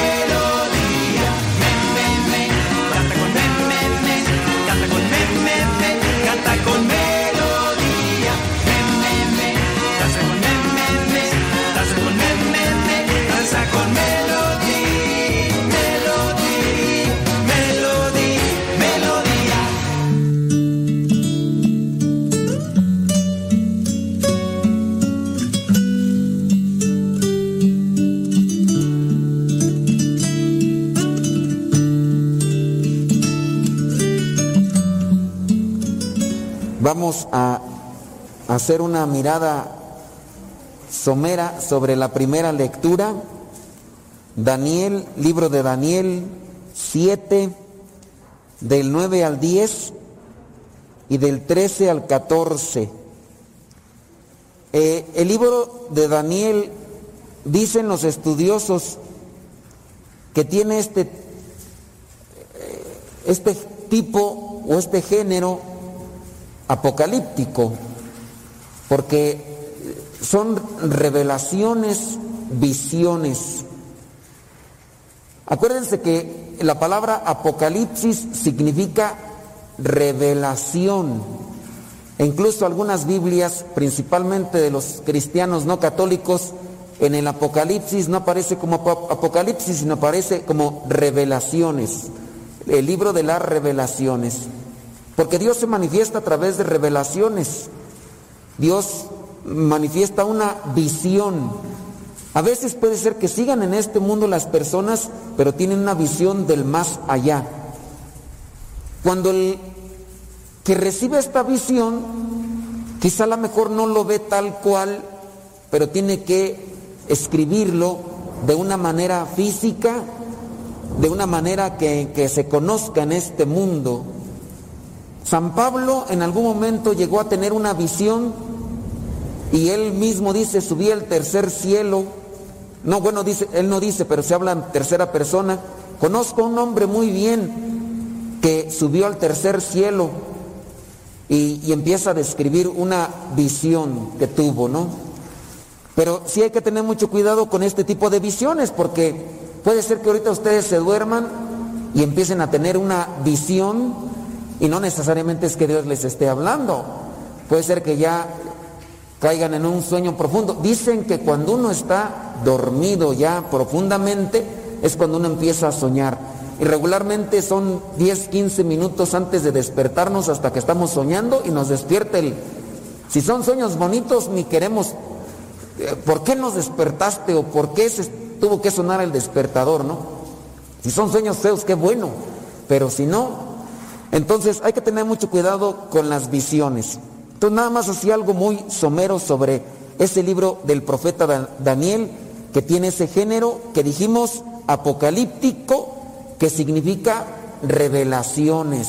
Son revelaciones. Dios habla a través de revelaciones. Acuérdense que también a través de sueños, como en el caso de José, cuando le dijo que tenía que irse a Egipto y regresarse, el ángel en el sueño se le aparecía.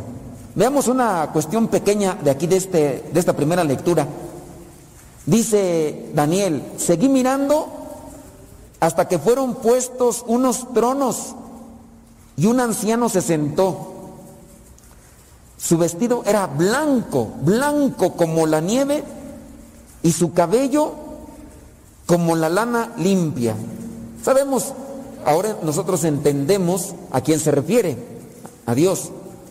El trono y sus ruedas eran llamas de fuego. Quizá a lo mejor hasta esta visión, si la queremos ver así literalmente, nos va a espantar. Imagínense, un trono o un hombre vestido de blanco y las ruedas son llamas de fuego, pues es una cosa que sobresale de, de los sentidos. Y luego después dice, y un río de fuego. Si ahora eh, causa mucha conmoción mirar estos videos, no sé si ustedes los han visto, estos videos de los drones que, que se han acercado a los volcanes y mirar cómo va saliendo ese río de fuego que es lava y que todo lo que, lo que agarra, y es impresionante mirar cómo sale la lava, escupen los volcanes eso y impresionante. Ahora imagínense, está viendo este Daniel esta visión, obviamente es algo que conmociona, pero recuerden, es una visión de la omnipotencia, de la grandeza, del poderío de Dios. Un río de fuego salía de delante de él, miles y miles le servían, y millones y millones estaban de pie en su presencia. El tribunal dio principio a la sesión y los libros fueron abiertos. Si ustedes han leído el libro del Apocalipsis dirán, oye, se parece un poquito al libro del Apocalipsis. Acuérdense, es Dios que se está manifestando en Daniel y es Dios que se manifiesta en, en Juan. Y por eso las dos cosas pues se van a parecer, porque es el mismo que se está revelando. No puede decir, pues ¿por qué se parecen? Pues porque es el mismo el que le habló a Daniel y el mismo que le habló a Juan y le presenta estas visiones. De ahí nos brincamos al versículo 13. Yo seguía viendo estas visiones en la noche. De pronto vi que venía entre las nubes alguien parecido a un hijo de hombre. Recuerden que muchos de los profetas se van a dirigir a Jesús, aunque no se le dice Jesús, pero se van a referir al Mesías como hijo de hombre. ¿Y por qué como hijo de hombre? Porque Jesús se hace carne, se hace como hijo de hombre, aunque no es, de, no es, no es hijo de hombre. acuérdense que Él fue concebido por obra y gracia del Espíritu Santo. No es concebido por hombre, pero sí como parecido a hijo de hombre.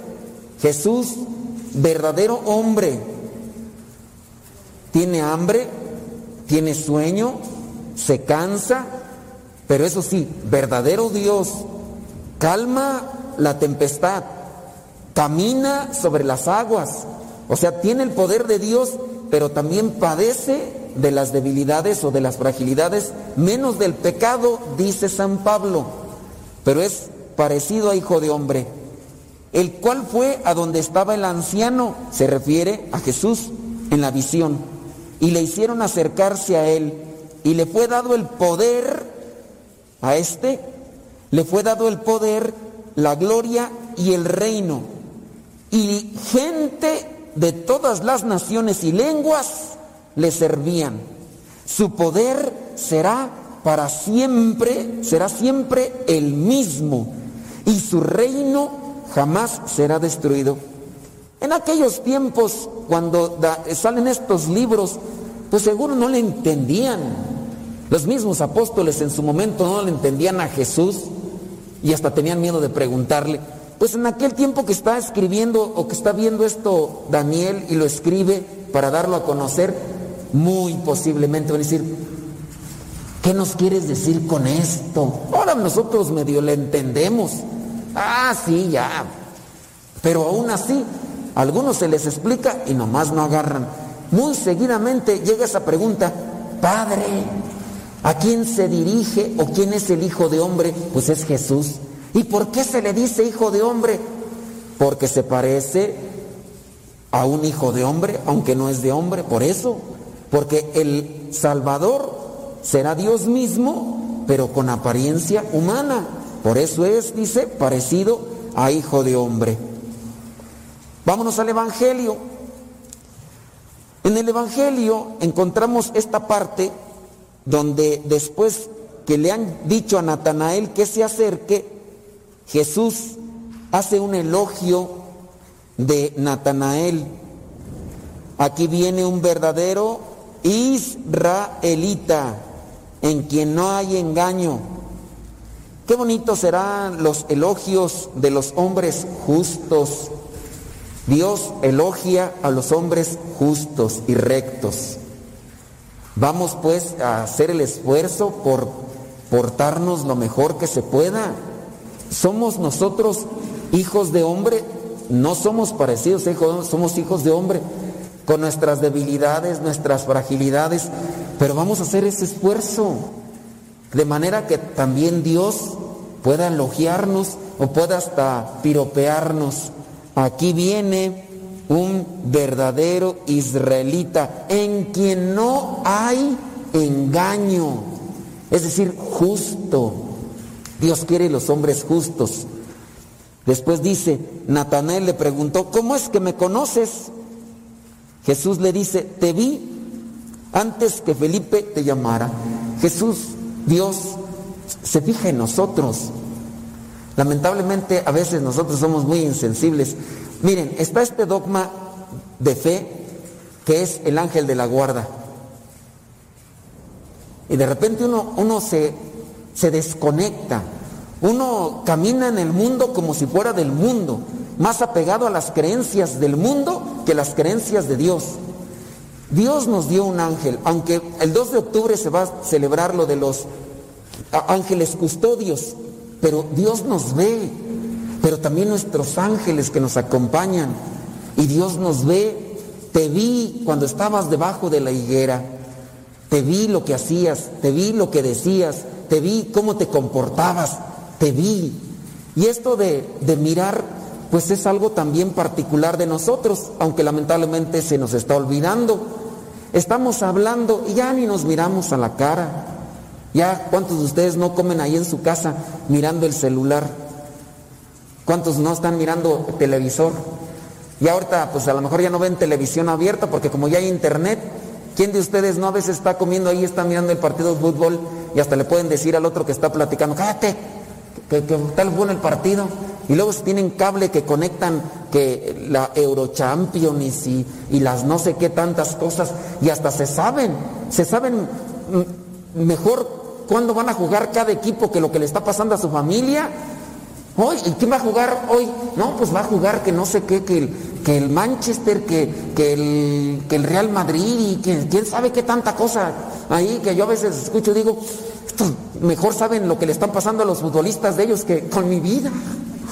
No es de que me pregunten aquí, no, están ahí. Y a veces así pasa. No, no nos miramos, no nos ponemos atención. El Señor tiene ese detalle de, mirarnos, de analizarnos e incluso hasta de piropearnos si nos estamos portando bien. Entonces es un punto creo yo que, que ahí debemos nosotros de tomar en cuenta cómo nos estamos mirando entre nosotros, que es una característica para apreciar, para corregir, para tratar de, de, de admirar y, y de ensalzar. Qué bien, felicidades. Aquí viene un verdadero israelita. ¿Cómo vamos a admirar las cosas si no las vemos? Si no nos dedicamos ese tiempo a mirar con atención las cosas y, y felicitar. Pero se nos olvida, a veces andamos metidos tanto en otras cosas que no tienen importancia y el Señor sí tiene importancia en nosotros. Maestro, tú eres el Hijo de Dios, tú eres el Rey de Israel. ¿Me crees solamente porque te he dicho que te vi debajo de la higuera? Pues vas a ver cosas más grandes que estas. Les aseguro que ustedes verán el cielo abierto y a los ángeles de Dios subir y bajar sobre el Hijo del Hombre. En la medida en que nosotros nos esforcemos en vivir el plan de Dios, Él nos promete compartir su reino. Y por eso esta promesa, les aseguro que ustedes verán el cielo abierto, a los ángeles de Dios subir y bajar sobre el Hijo del Hombre. Quizá a lo mejor a nosotros a veces nos hace falta tanto hacer la experiencia con Dios para eh, engan engancharnos con estas cosas de Dios. Porque uno a veces no hace la experiencia con Dios y por eso uno no la persigue. Gente mucha que está allá afuera no viene a misa, no viene a hacer oración, no nada, porque no, no se conecta. Todavía no hace la experiencia, no prueba. Yo no sé de ustedes eh, quién va a salir a comer aquí afuera. ¿Quién le podría recomendar unas hamburguesas sabrosas, así, de esas al carbón, sabrosas? Allí enfrente de, de la pu puerta Texcoco, allí había un lugarcito, ya lo quitaron. Un día me llevaron y, uy, me gustaron tanto, tanto. Será porque casi no como, ¿verdad? Pero me gustaron tanto las hamburguesas, de veras que pues me dijeron, ¿quieres otra? Y dije, sí. Dije, voy a pecar de gula, pero no importa, de esto no hay todos los días. A mí se me quedó así, pero el sabor, el sabor bien así, pero bien. Un día, un día, después de mucho tiempo, aquí uno de los padres vino y de repente, pues a la hora de la cena, en aquel tiempo, en aquellos tiempos no estaba el padre Luis, había salido. Y entonces llegó ese padre de visita y dijo el padre, venía de visita, dijo, los invito a cenar, díganme un buen lugar donde ir a cenar. Y yo levanté la mano, conozco un lugar donde venden unas hamburguesas bien sabrosas. Fuimos y ya habían cerrado. Y ya después por ahí alguien que me escuchó me dice, te voy a invitar a un lugar donde venden las hamburguesas bien sabrosas. Me llevaron, pero no estaban igual de sabrosas que las otras. Es quién sabe dónde se irían. ¿Por qué le estoy hablando de las hamburguesas? Porque cuando uno hace la experiencia de un lugar o con alguien o con Dios y uno se queda enganchado con eso, uno lo va a seguir y uno hasta lo va a recomendar. Yo voy a buscar las cosas de Dios en la medida en que hago experiencia con Él. Yo hago experiencia de esto y lo recomiendo, lo sigo. Me gusta esto y lo sigo, pues sigo adquiriéndolo. Cuando uno no hace experiencia de Dios, uno no anhela las cosas de Dios. Dios nos promete y nos dice, les aseguro que ustedes verán el cielo abierto y a los ángeles de Dios subir y bajar sobre el Hijo del Hombre. ¡Ah! ¿Ya para qué quiero eso? ¿Eh, ¿Para qué quiero ver los ángeles subir a mí? ¿Qué? Pues ese es porque no has experimentado. Si yo les digo de esas hamburguesas, ustedes me dicen, ay, esas hamburguesas yo hago más sabrosas. Pues porque ustedes no las probaron, yo creo. Pero yo ese día las probé y dije, ay, estas. Pero ya no están. ay, pues nomás puras promesas, puras promesas. No cambiemos el tema, hagámonos con Dios. Hagamos la experiencia con Dios para anhelar estas cosas, porque si no, esto que se nos presenta como, como algo bonito, algo bello, uno no lo va a anhelar porque no ha hecho la experiencia con Dios, no ha probado de Dios. Necesitamos esforzarnos, sí, pero es algo que nos va a costar muchísimo. Hablando solamente sobre los arcángeles, una cuestión, aquí se menciona, una cuestión catequética, esto también es necesario. Tengamos cuidado con lo que son las experiencias de Dios, porque hay mucha gente afuera que ofrece experiencias espirituales que no necesariamente están relacionadas con Dios. Y hablando de los arcángeles, tengan cuidado. En el ambiente esotérico se postulan a siete arcángeles. Pero obviamente estos siete arcángeles como tal no están aquí en la Biblia. Los nombres de Uriel, Abdiel, Gamaliel y quién sabe qué más están postulados en un libro esotérico, en un libro antiguo, que incluso es muy nombrado. No les digo el nombre porque no falta quien vaya a ir a buscarlo, pero es un libro judío que trae una fantasía. Yo ya lo estuve leyendo por curiosidad para saber de qué me hablaba, porque siempre me decían, ¿y ese libro por qué no lo meten en la Biblia? dije, ah, qué tanta chilladera de Mosco. Entonces me fui, me metí al libro y empecé a leerlo y todo. Y pues sí, está bien fantasioso. Para los que hayan visto películas como Crónicas de Narnia o el, este Señor de los Anillos, ustedes ven ese libro y ese libro se queda cortito, porque ese libro habla de que se meten al centro de la tierra, que llegan no sé qué cosas del cielo, y se hace una revolución de personajes fantasiosos sin duda, que pues obviamente dice quiénes son los que crearon los demonios y un montón de cosas, y uno queda fascinado. Y ahí aparecen los nombres de estos siete arcángeles, o más bien de los otros cuatro. Esos los han adoptado dentro de las cuestiones esotéricas del mundo de la nueva era. Tengan mucho cuidado. Queriendo hacer una experiencia con Dios, una señora compró un cuadro en una librería católica porque estaban los siete arcángeles y los tenía ahí. Y yo le dije, ¿y ese cuadro? Pues es que lo compré en la librería católica. los de la librería católica por querer vender y la señora porque se la creyó. Tengamos cuidado. Hay mucha cosa. ¿A quién no le ha llegado esas fórmulas de recibe a tu ángel guardián en tu casa? Ábrele las ventanas, ponle un vaso de agua, ponle los cuarzos. ¿Te falta amor? Pon cuarzos rojos, velas rojas, vas a ver, después vas a andar que ya ni vas a querer. Golosa. ¿eh? Te hace falta dinero, pon cuarzos verdes, velas verdes, invita a tu ángel del dinero. Y gente que pues está desconectada por querer tener estas experiencias con Dios dice, pues son angelitos. Pero no se dan cuenta que el demonio se disfraza de ángel. Y eso está en la Biblia. El demonio se disfraza de luz para engañar, porque es el maestro del engaño. Engañó a Adán y Eva y nos ha engañado por los siglos de los siglos. Amén. No, por los siglos de los siglos, porque esa es su pelea. Entonces tengan cuidado. Hay muchas cosas allá afuera que se les ofrece como experiencia de Dios, pero no son Dios. Entonces traten de analizar solamente en esa cuestión. Y aquí le dejo porque si no, después nos descarrilamos y ya no terminamos. Veamos como Dios nos mira, seamos atentos, tratemos de trabajar en estas cuestiones y dejemos que Dios también vaya metiendo en nuestras vidas para poderlo compartir con los demás por medio de nuestra experiencia.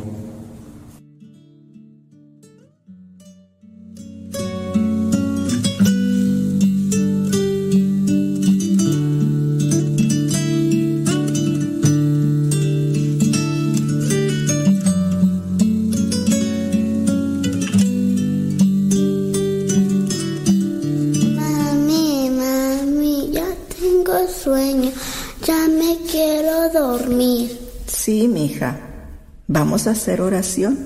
Vamos a pedirle a papá Diosito y al ángel de la guarda que nos acompañe. ¿Quieres? Sí. Empezamos. Ángel de mi guarda. Mi dulce compañía,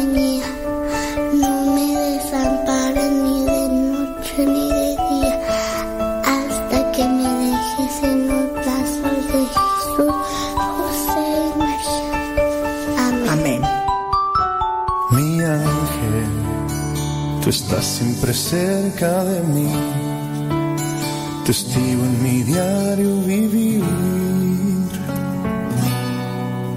Mi ángel, tú me cuidas y cuando tengo mis caídas, derramas amor en mi herida. Tus alas me dan protección.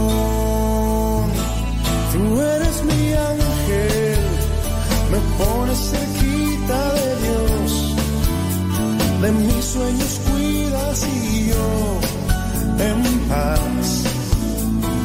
Puedo confiar que aquí estás. Tú eres mi ángel, me pones cerquita de Dios. De mis sueños cuidas y yo en paz. Puedo confiar que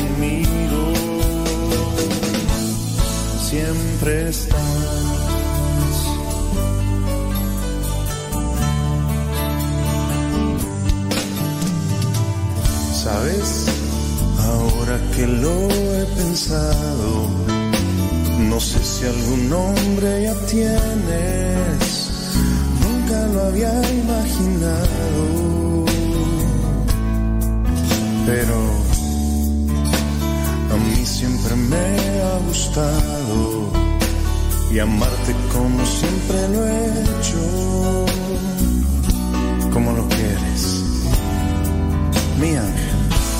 Tú eres mi ángel me pones cerquita de Dios, de mis sueños cuidas y yo en paz puedo confiar que aquí estás. Tú pones cerquita de Dios, de mis sueños cuidas y yo en paz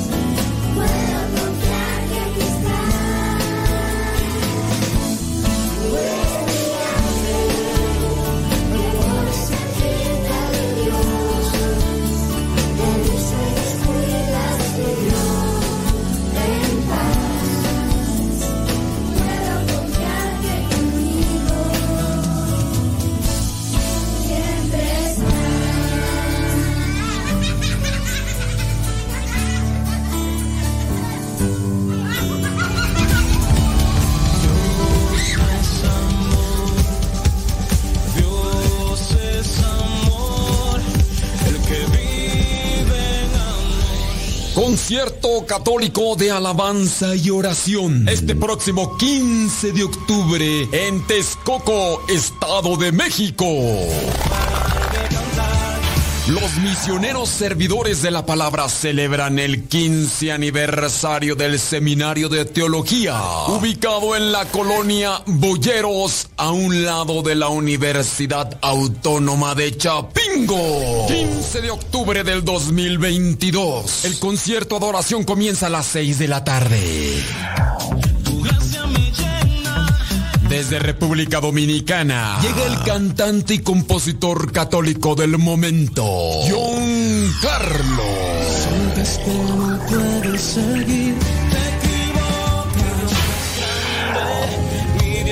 fuerte, estás tan alto, nadie puede alcanzar. Jesús en la cruz murió, su vida dio como cordero. Más información al teléfono 775. 186 53 70 775 186 53 70 Celebrando 15 años el Seminario de Teología de los Misioneros Servidores de la Palabra este próximo 15 de octubre en Texcoco, Estado de México. No te lo puedes perder. Somos católicos.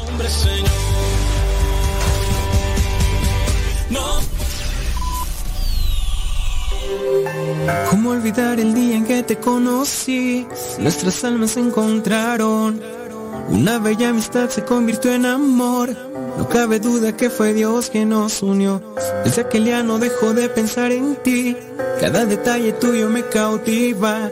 Te convertiste ahora en parte de mí. El podcast En pareja con Dios presenta la honestidad, clave en un matrimonio feliz. Hoy Dios une nuestras vidas y nos da su La honestidad es parte fundamental de toda relación interpersonal. De ella dependerá la confianza y la credibilidad que generemos en los demás y también la estabilidad emocional que podamos mantener. Cuando empieza una relación, muchos tienden a decir pequeñas mentiras, llamadas blancas o mentiras piadosas, solamente para agradar al otro. Pasamos de amantes de música clásica a canciones de reggaetón y otras cosas más, y solamente en función de los gustos del otro, para acercarnos y ver si florece esa relación que se añora. En principio suena inocente querer parecerse a la persona amada, porque quieres tener gustos parecidos, pero conforme una pareja se consolida, este tipo de mentiras debería de ir desapareciendo, porque se conoce más al otro. No se puede dar pasos en lo incierto. Cuando se empieza una relación en matrimonio es importante que seas honesto con lo que eres y con lo que haces. Cuando hablamos de honestidad significa que cuando los sentimientos cambian y hay tentaciones en la vida de alguno de los dos, debe estar preparado para decir la verdad a su pareja, porque no es justo que uno esté poniendo todo de su parte porque confía en que todo está bien, cuando en realidad las cosas ya no funcionan. Para estar en una relación con confianza, esta tiene que construirse desde lo más sencillo hasta lo más complicado, que es dedicar tu vida a la fidelidad a tu pareja, establecer ese compromiso que se da cuando se casan, respetarse, amarse, pero sobre todo no caer en la infidelidad, no mentir. El matrimonio, en pocas palabras, debe ser transparente. ¿Qué le espera a un matrimonio si uno de los dos no es honesto? Esconde información sobre su pasado o su presente. Cuando es un matrimonio sin honestidad, el amor huye por la puerta trasera. Te compartimos algunos tips para poder llegar a la honestidad dentro del matrimonio. Número uno, sé honesto en tus intenciones. Para que este tipo de honestidad beneficie la relación, primero tienes que ser honesto contigo mismo. Preguntarte, ¿con qué intención le estoy comunicando esto a mi pareja? Si tu motivo es causar daño, entonces no se trata de honestidad, sino de contención. Sin embargo, si tu propósito es mejorar la relación y ayudar a tu pareja, tienes que esforzarte y seguir purificando tus intenciones. Número 2. Busca la calma. Aunque tu intención sea la correcta, tómate tu tiempo para decir lo que estás pensando y sintiendo. Es decir, busca la calma necesaria para encontrar las palabras adecuadas y poder transmitir el amor que le tienes a tu pareja. Número 3. Hay que decirlo de forma amorosa. Busca que tus palabras lleven el amor que le tienes a tu pareja, independientemente de qué tan frustrado te sientas. La verdad que es dolorosa solo se recibe con brazos abiertos cuando ésta se percibe con amor. Número 4. No olvides el contacto físico. El contacto físico ayuda a nuestro cuerpo a disminuir niveles de cortisol que se producen cuando hay estrés. Por lo tanto, no dudes en tomarla a tu pareja de tu mano, darle un abrazo, acariciar sus mejillas o el cabello.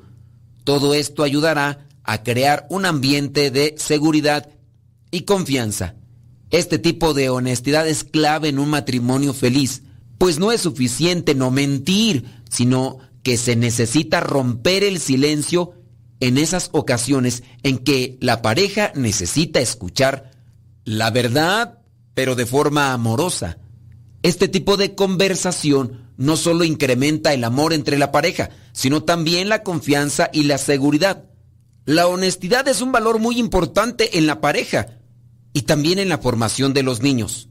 Es la base de cómo nos relacionamos con los demás y genera los fundamentos de la confianza. Algunos consejos prácticos que te ayudarán a enseñar también a tus hijos la honestidad son, recuerda, la honestidad se enseña con honestidad. Por lo tanto, tu ejemplo, como padre de familia, es fundamental para lograrlo. Es importante enseñar a los niños que un comportamiento honesto genera buenas amistades y que los demás lo reconozcan como una persona buena. Ser una persona honesta es esforzarse por hacer algo útil en beneficio de los demás sin esperar nada a cambio. Ser honesto es respetar a los demás, respetar sus cosas, ser sincero y no mentir, aunque el resultado no te favorezca. Una persona que no vive el valor de la honestidad puede sufrir rechazo, puede ser tachado de mentiroso y puede perder la confianza de los demás. Recuerda que el primer lugar donde se vive la honestidad es en la familia. Busca la oración, busca la reflexión, busca el acompañamiento espiritual, busca predicaciones que te orienten a purificar más tu conciencia, tus pensamientos y tus actos. Busca siempre la gracia de Dios, que es la que nos ayuda para trabajar y moldear las virtudes. Y recuerda que para llegar en matrimonio a la santidad, se tiene que hacer en pareja con Dios. Cada uno con su propia historia, con sus defectos y virtudes, distintos sueños pero mismo ideal, inmensamente amarnos por la eternidad. Desde aquel día no dejo de pensar en ti, cada detalle tuyo me cautiva, te convertiste ahora en parte de mi ser Aún no sé muy bien qué fue lo que pasó. Solo sé que yo te amo.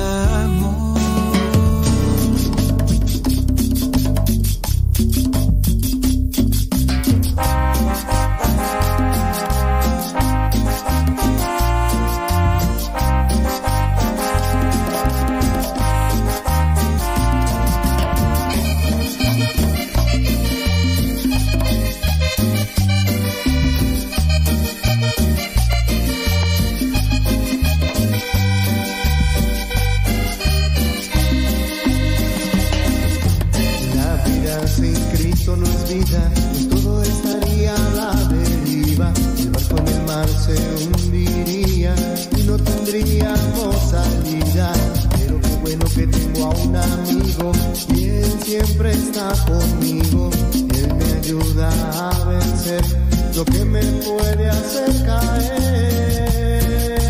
Viva mi Cristo Jesús, sumo y eterno sacerdote. Mi vida sin ti no es vida, Señor creador de las misiones. Cristo Salvador del mundo, enséñanos a ser como tú. Nunca nos dejes de tu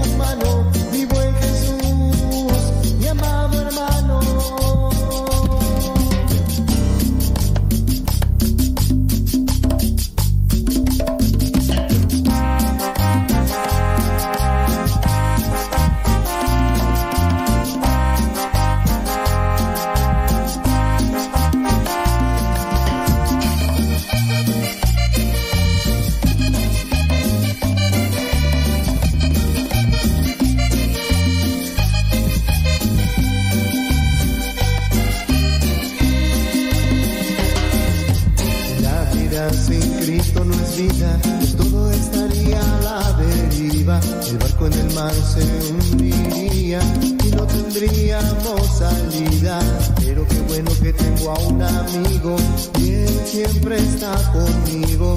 Él me ayuda a vencer lo que me puede hacer caer.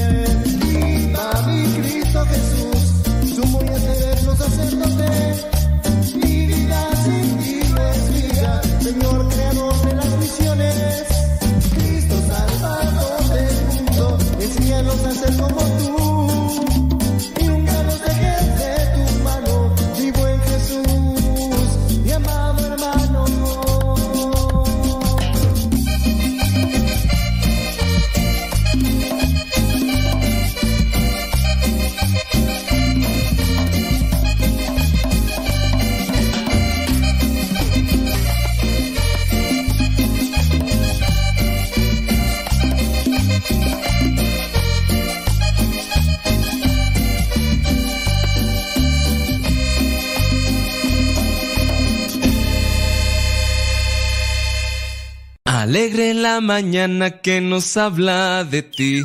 Alegre la mañana.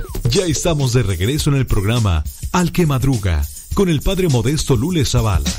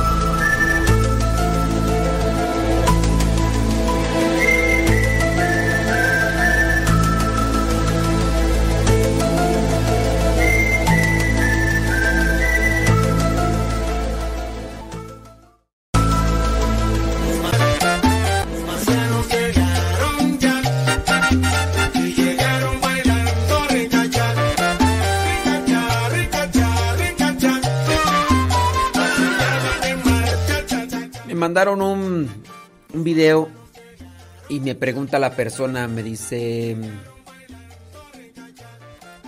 Sí, a ver. ¿Me estás escuchando en la radio? Tan tan tan. Tan tan tan. Tan tan tan. Entonces, voy a esperar. Esto como modo de advertencia para everybody. Yeah. Vamos a esperar a que no. Ok, ya me está escuchando por la radio. Muy bien. Bueno, mira. Es sencillo. Eh, hay una persona que me manda un un link de Facebook. Te metes a la página de Facebook. ¿Y qué dice? En el Facebook, la, la página que lo publica, ya desde ahí, imagínate. Tiene la página, eh, fíjate, eh, fíjate el nombre. Ya des- desde el nombre te puede decir mucho. Desde el nombre de la página de Facebook. Dragon Dance Lion. Dance Run Helsinki. O sea, una página de Facebook que se llame así. eh, pues ya, o sea. Desde ahí ya. Una página de Facebook ya te está diciendo que, que no le creas. Con el solo título. Dragon Dance on Lion. O sea, el, el dragón bailador El dragón baila, Lion Dance. El, el dragón, el dragón y el león bailador. From Helsinki. Yo no sé si sea un modo de baile. Ya desde allí la página te dice, ojo, cuidado.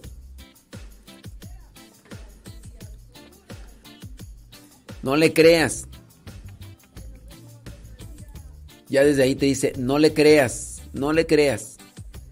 Entonces, después tiene varios llamados clickbait. ¿Qué son el clickbait? El clickbait es un título llamativo, inquietante, un título... ah, si tú quieres morboso, a eso le llama clickbait. Es decir, que las personas ponen un título que llame la atención, o sea, que, que tra- atraiga la atención. Fíjense el, el clickbait que tiene.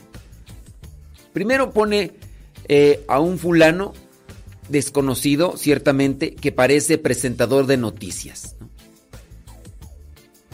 Con un nombre totalmente desconocido. El, el fulano en el video en sí no habla. Dura 17 segundos el video.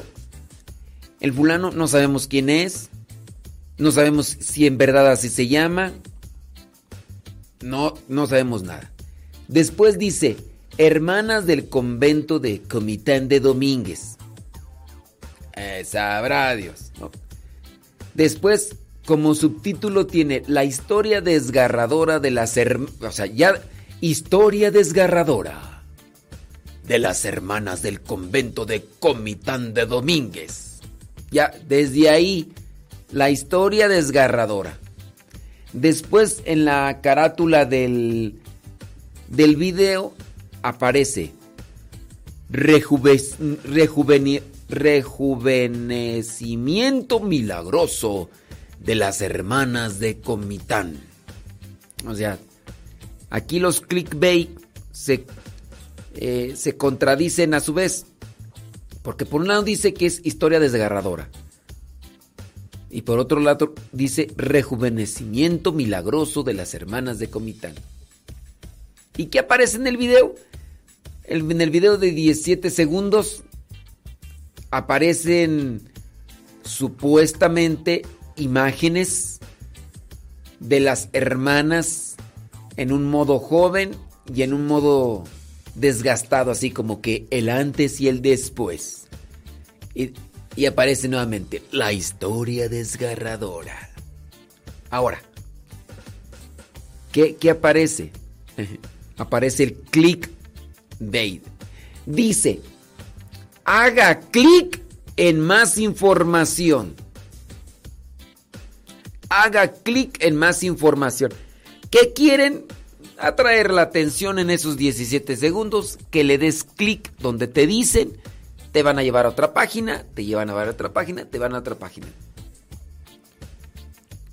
Varios puntos para no creer este tipo de cosas. Yo sé que les interesa verse más jóvenes. Lo importante no es verse, sino ser. ¿Para qué quieres? Te ves más joven, pero estás más amargada. ¿O no? ¡Achú! Entonces, no es, no es cómo te veas, es cómo te sientes. Pero no, no les crean. So- estos, es- esto que va relacionado con las hermanas. Parece, miren, el hecho de que aparezca una noticia con hermanas religiosas da confianza. Caes y te pueden envolver en como hay acá en en la Ciudad de México aquí en el Estado de México hay unas mujeres que se visten de religiosas para vender galletas para vender galletas y pan en las en los cruceros. Muchos obviamente no se lo creen. Muchos sí se lo creen y les compran más. El hecho de que esas mujeres se vistan de religiosas y estén en los cruceros, que obviamente no son, y se los puedo decir porque ya hemos preguntado y hemos investigado, pues no, son mujeres que se visten y están en uno y están en otro crucero, y por los años que tienen haciéndolo, pues entonces quiere decir que es una cuestión que sí les beneficia. Pero cuidado con andarle dando clic a esas cosas que, que vinculan cuestiones religiosas y todo lo demás. Así como que... En primera les digo, está la página que lo, que lo anuncia. Una página de Facebook. Todos podemos hacer una página de Facebook. Los que no sepan hacer una página de Facebook es porque están muy atrasados, pero súper atrasados en la tecnología. Todos podemos, yo puedo hacer una página de Facebook y le puedo poner el nombre de una persona famosa. Todos podemos. Todos podemos. Pero ya cuando ves que la página de Facebook ni siquiera es una página conocida, una página fidedigna, Dragon Dance Land Dance Room Helsinki. Voy a meter esa página nada más para que vean. Dice, the number one. You have to train like the number. Made for you. Ay, monos. Y trae por ahí fotos de inspiración. ¿no? En e-commerce platform for you. Un atleta no puede correr con dinero en sus bolsillos, debe correr con esperanza. Son pláticas motivacionales, son en inglés y en español. Entonces, ya, ya desde allí, ¿yo cómo le voy a andar creyendo a, a lo que presenta una página de esas así? No, pues no. Somewhere behind the athlete you have become at the hours of practice, and the coach who had pushed you is a little girl who fell in love with the game and never looked back. Play for her. Vámonos. Entonces tiene hasta en, inglés y todo eso. Entonces, por favor, mm, sean más cautelosos. Sean más cautelosos con las cosas que, que ven ahí porque... Luego es una página que tiene nueve seguidores, ocho me gusta. Nueve seguidores, ocho me gusta. Por favor. Dice, me llamó la atención porque lo deseo las hermanas Clarisas.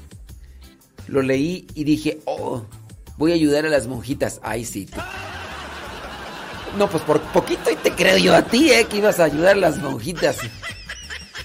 Por poquito y te creo. Ahora, ¿tú crees que una religiosa que viva o que quiera vivir con intensidad su vida, creen que se van a estar queriendo fijar en, ay, yo quiero estar más joven, yo, ay"? Pues, eh, los religiosos ya estamos así, bueno, somos llamados a dejar a un lado la vanidad, el querer así como que lucir bien por lucir bien.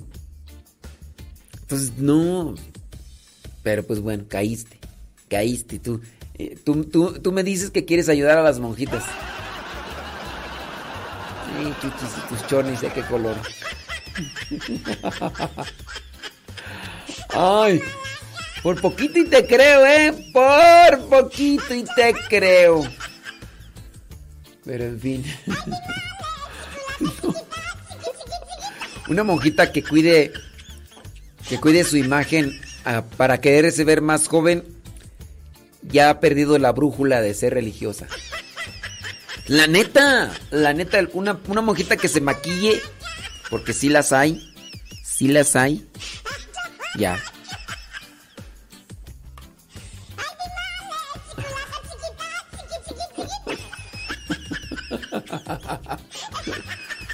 Ya. La actitud es lo que cuenta.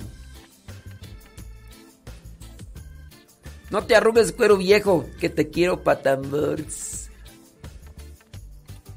Así que échenle galleta a ustedes, ánimo. Voy a poner una rola para que se cuase el polvo. ¡Agarren el gato! Quién sabe si nos estarán escuchando. ¡Agarren ese bendito gato! Y va de nuez. Actitud por encima de todo. ¡Sobres! Hermano García.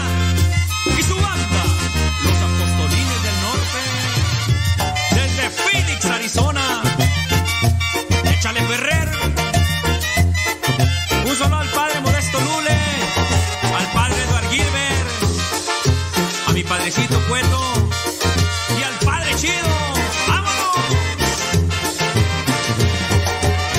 En la oscuridad vivía yo, muy alejado de mi señor. Creía todo menos en ti, porque a todo decía que sí. La bruja Panchita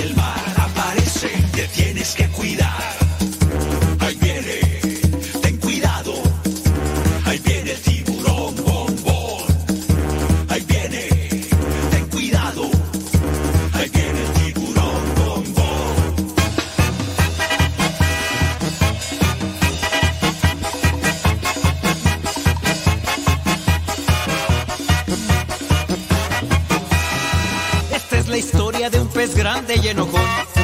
De los malvados él quería ser campeón.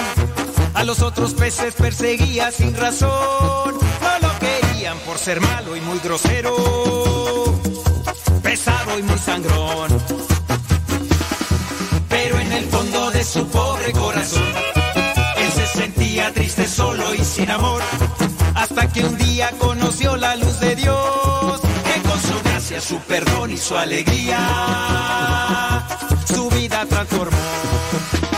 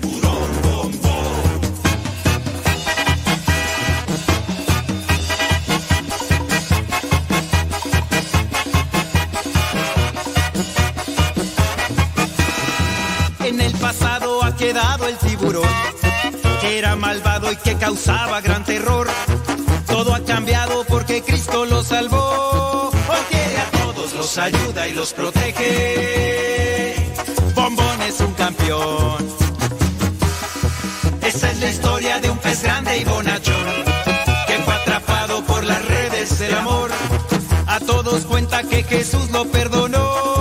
Ahora Bombón por todas partes va anunciando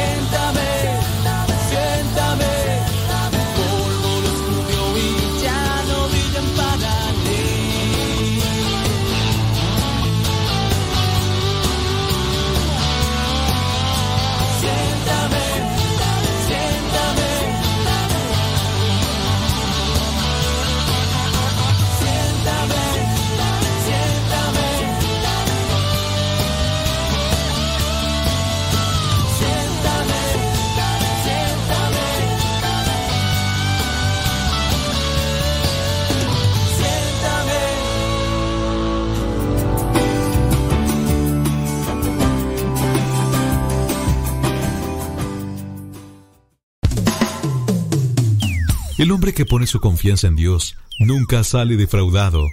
Ya estamos de regreso en el programa Al que Madruga con el Padre Modesto Lule Zavala.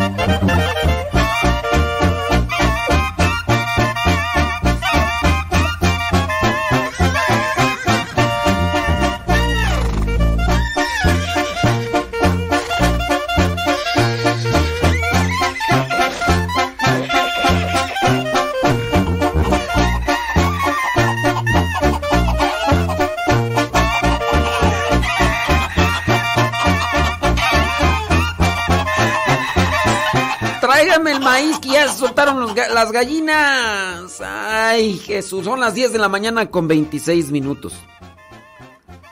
Eh, dice... mm, dice una persona acá, dice que su papá falleció hace un año a causa del COVID. Fue algo tan repentino. No hubo ni la oportunidad de velarlo. Dice que se ha quedado con un sentimiento de impotencia porque sufrió mucho a causa de eso. Y a pesar de los cuidados y buscar y buscar doctores que lo ayudaran, pues no pudieron hacer más por él. Me duele mucho todavía. Dice que cuando lo recuerda, pues se pone a llorar. Aunque le dicen que no debe de llorar por él. Muy bien, mira. Voy a comentar tu situación en la radio por si nos puedes escuchar en este momento. Vamos a ver si está conectada la persona porque si no está conectada, pues este... Me mandó su mensajito por el Telegram. Por el Telegram.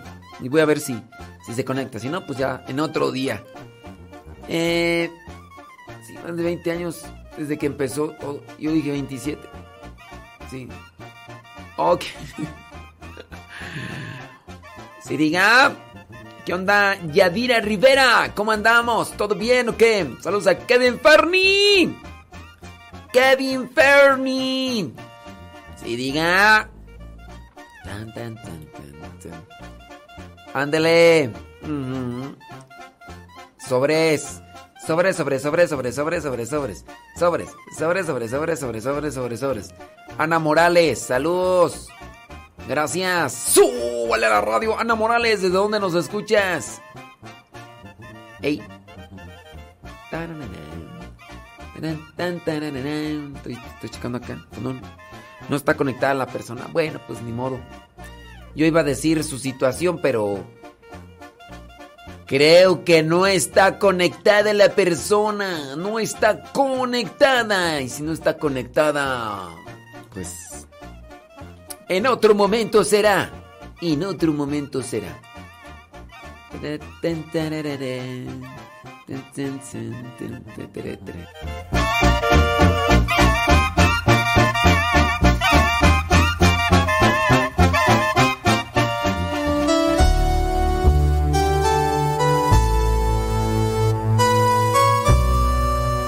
Católico debe creer en los ángeles?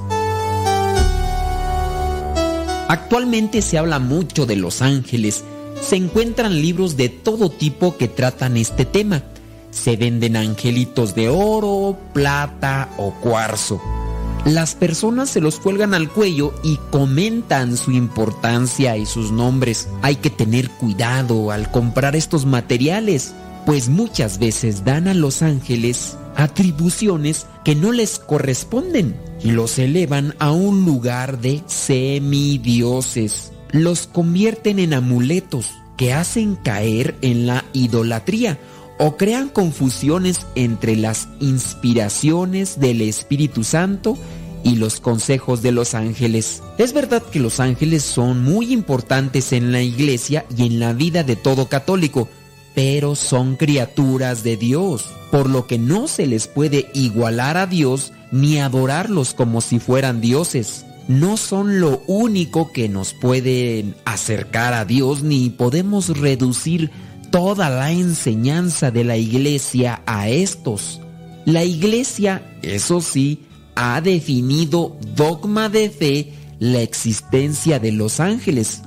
Todos, pero absolutamente todos tenemos un ángel guardián. No importa si se porta mal o si se porta bien. Todos tenemos un ángel guardián. En la reforma litúrgica de la iglesia del año 1969 quedó establecido el día 29 de septiembre para recordar a los arcángeles San Miguel, San Rafael y San Gabriel y el día 2 de octubre como el día para memoria de los ángeles custodios. En el Catecismo de la Iglesia Católica, en su número 328, dice, la existencia de seres espirituales no corporales que la Sagrada Escritura llama habitualmente ángeles es una verdad de fe. En el mismo catecismo de la Iglesia Católica, pero en el número 336 dice,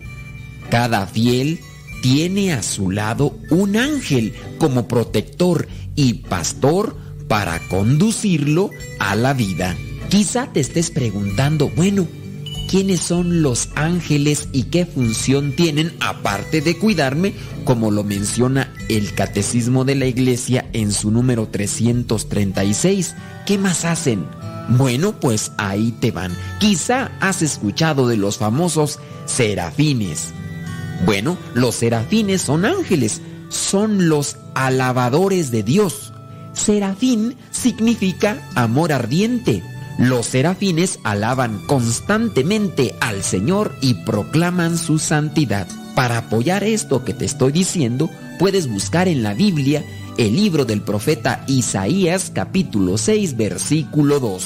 También has escuchado de los querubines. Bueno, los querubines son los guardianes de las cosas de Dios.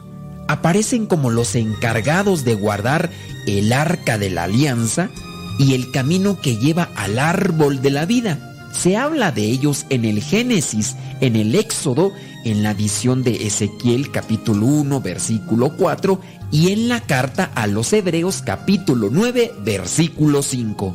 Vámonos ahora con los más mencionados, los famosos arcángeles. Y ahorita te voy a decir por qué son los más mencionados. Bueno, les podríamos llamar a ellos, a los arcángeles, los asistentes de Dios. Son ángeles que están al servicio directo del Señor para cumplir misiones especiales. No hacen cualquier cosa, solamente misiones especiales.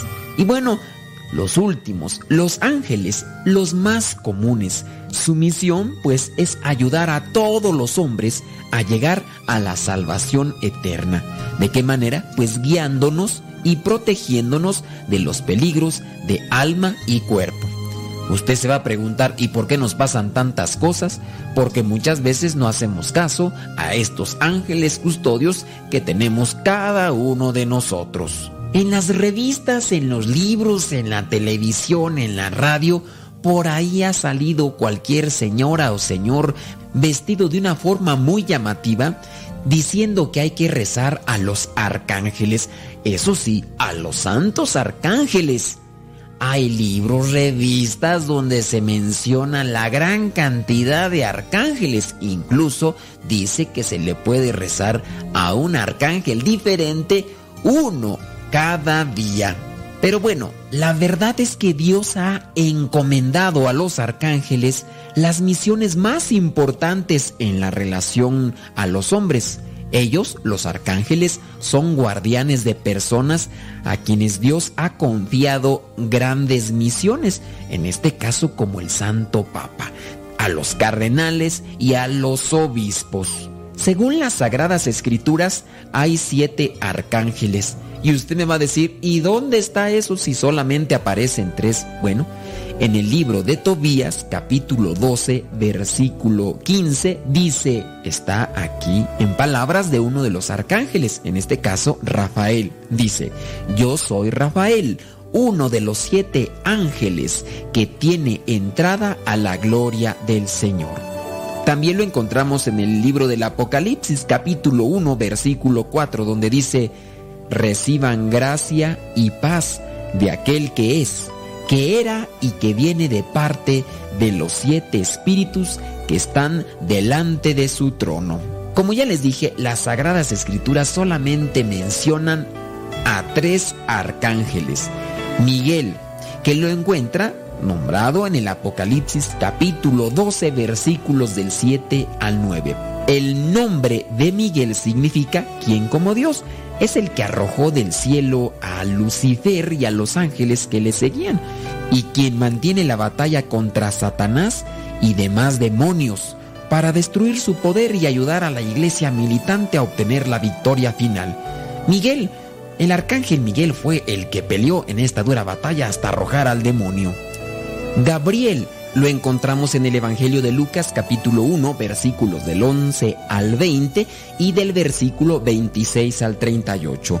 Aparece siempre como el mensajero de Dios para cumplir misiones especiales y como portador de noticias felices. En este Evangelio es cuando le da la noticia a la Virgen María. El otro arcángel y el último es Rafael. A él lo encontramos en el libro de Tobías capítulo 12 versículos del 6 al 15. En hebreo significa Tobías, Dios es fuerte o fortaleza de Dios. Su nombre quiere decir también medicina de Dios. Se le considera patrono de los viajeros por haber guiado a Tobías por tierra y por mar.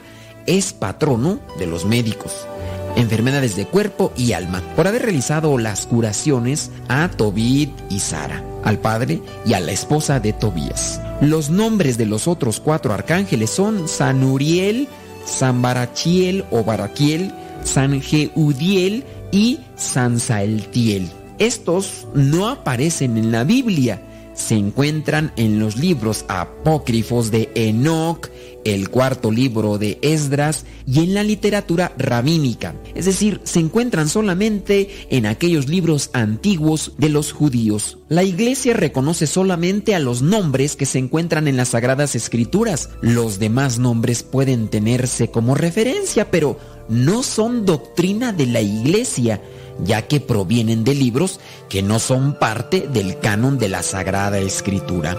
Debemos tener cuidado con otros nombres dados a los ángeles, algunos de los cuales son de origen ocultista o de la nueva era. Y al final de esto le voy a decir por qué debe tener mucho cuidado. Y para muestra un botón. Estos son los nombres de ángeles organizados de acuerdo a la fecha del nacimiento de las personas. Ahí le va. Beuía, Geliel, Citael, el Mesía, Malasaya, Leael, Achaya, Caetel, Asiel, Aladía, Laubía, Ajay, Lealel, Meabel, Ariel, Ecamia, Laubia, Caliel, Leubia, Banalía, Nelkeal,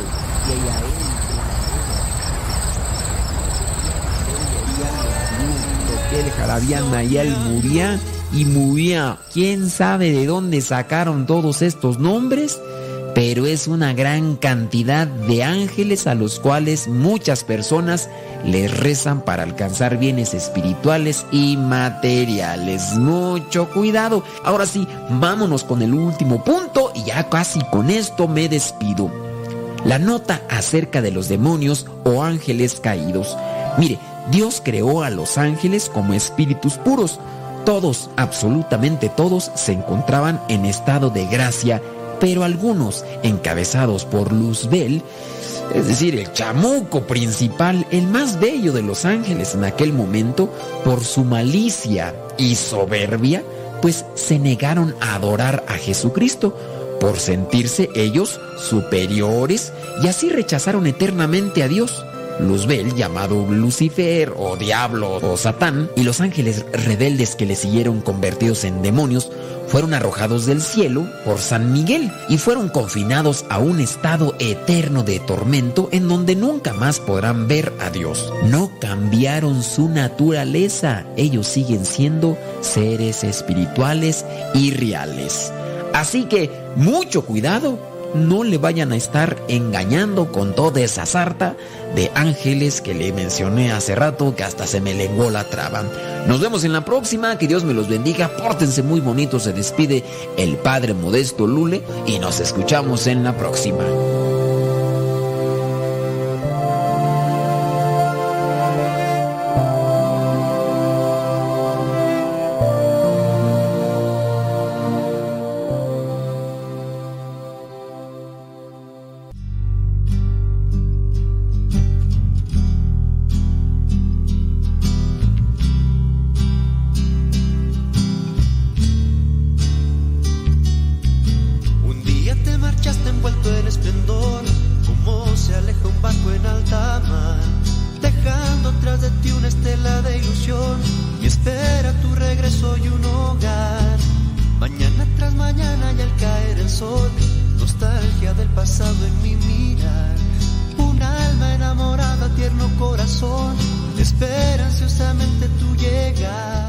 Interesa el podcast de Los Ángeles y los Arcángeles, acabamos de colocarlo en el Telegram.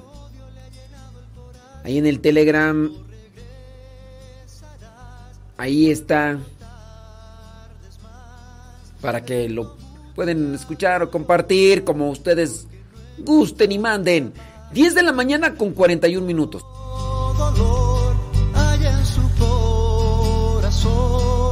Dale la luz como la diste al pobre ciego en el camino a.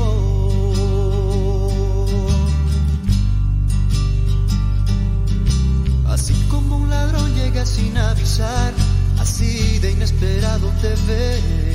La tuya no es una visita ocasional, transformarás en vida nuestra muerte. Y mientras llegas a nosotros, oh Señor, con este paso firme seguiré. No importa que en la lucha me acose el dolor, con tu palabra le responderé. Tú nos prometiste que siempre estarías desde el primer momento hasta el último día. El gozo del hombre es solo una fantasía, el odio le ha llenado el corazón. Cuando regresarás, vuelve no tardes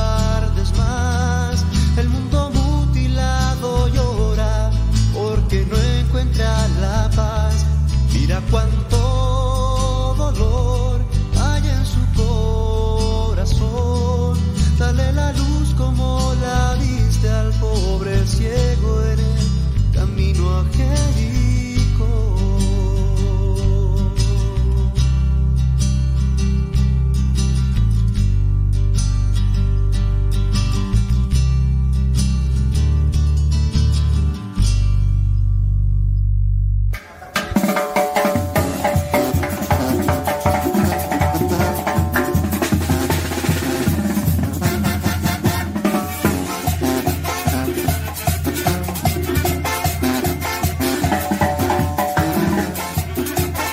Es un jueves que huele a viernes. Mm, Ya huele. Ya huele ya. Ya está.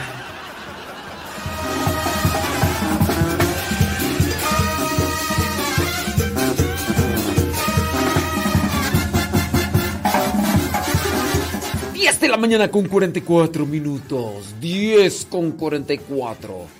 Pasando acá al Telegram. Dice... Ah, ahora sí. Le- eh, saludos. eh, Liz Franco dice, ¿me vas a mandar saludos o de perdis me vas a echar carrilla? Ay, Liz Franco. Ya, estuve hablando de ti hace rato. Hablé sobre lo que de la liturgia y de la cápsula que hiciste y tú en tus nubes y muy posiblemente ahorita ya se desconectó. Muy posiblemente. Ay.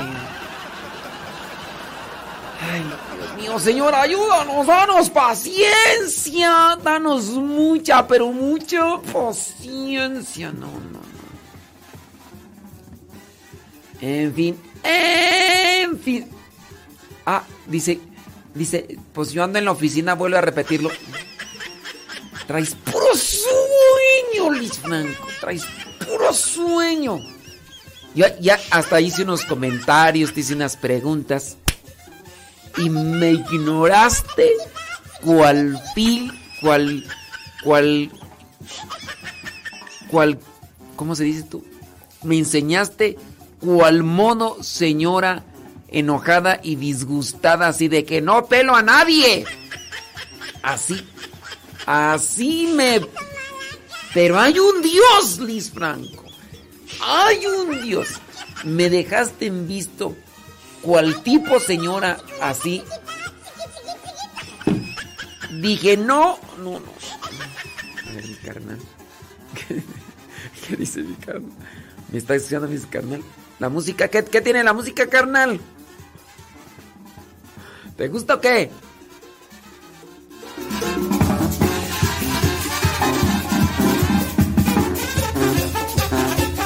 ¡Súbale la radio! Es carnal, esa es la música para prender el, alma.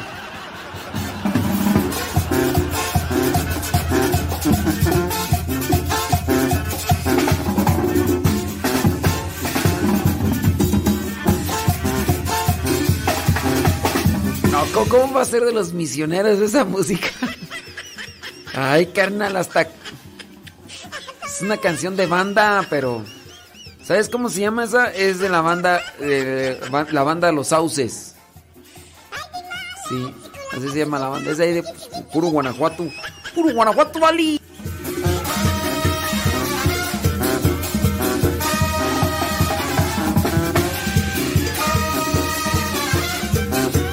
La canción se llama 5 de T.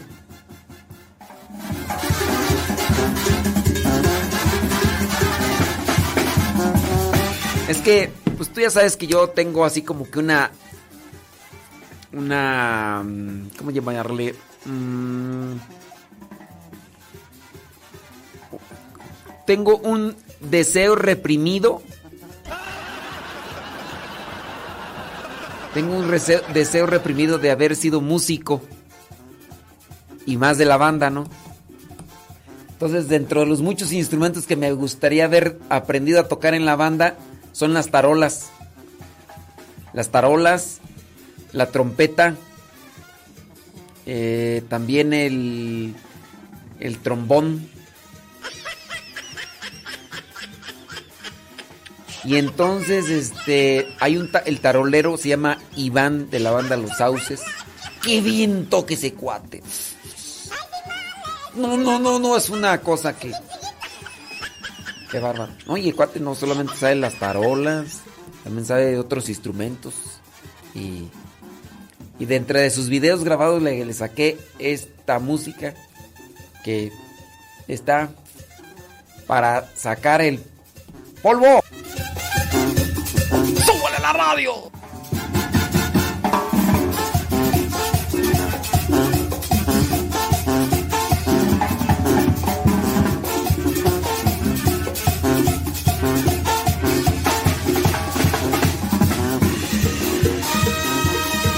Ay, que no saben qué son las tarolas. Ay, les hace falta puro, les hace falta más box.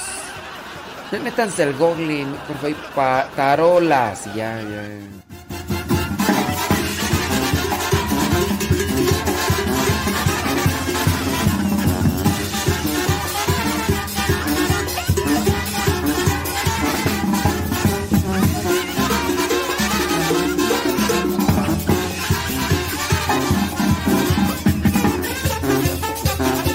te las mando, carnal, para que empieces a sacudir el polvo y ya limpies la bodega porque está bien polvienta.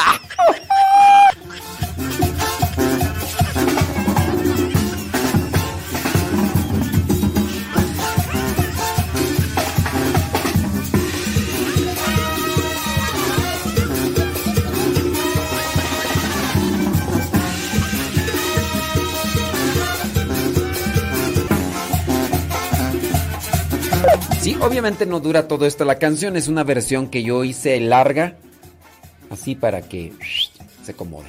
Muy bien. Este... Dice por acá una persona, no diga mi nombre por favor, quisiera saber si estoy mal en mi pensamiento o no.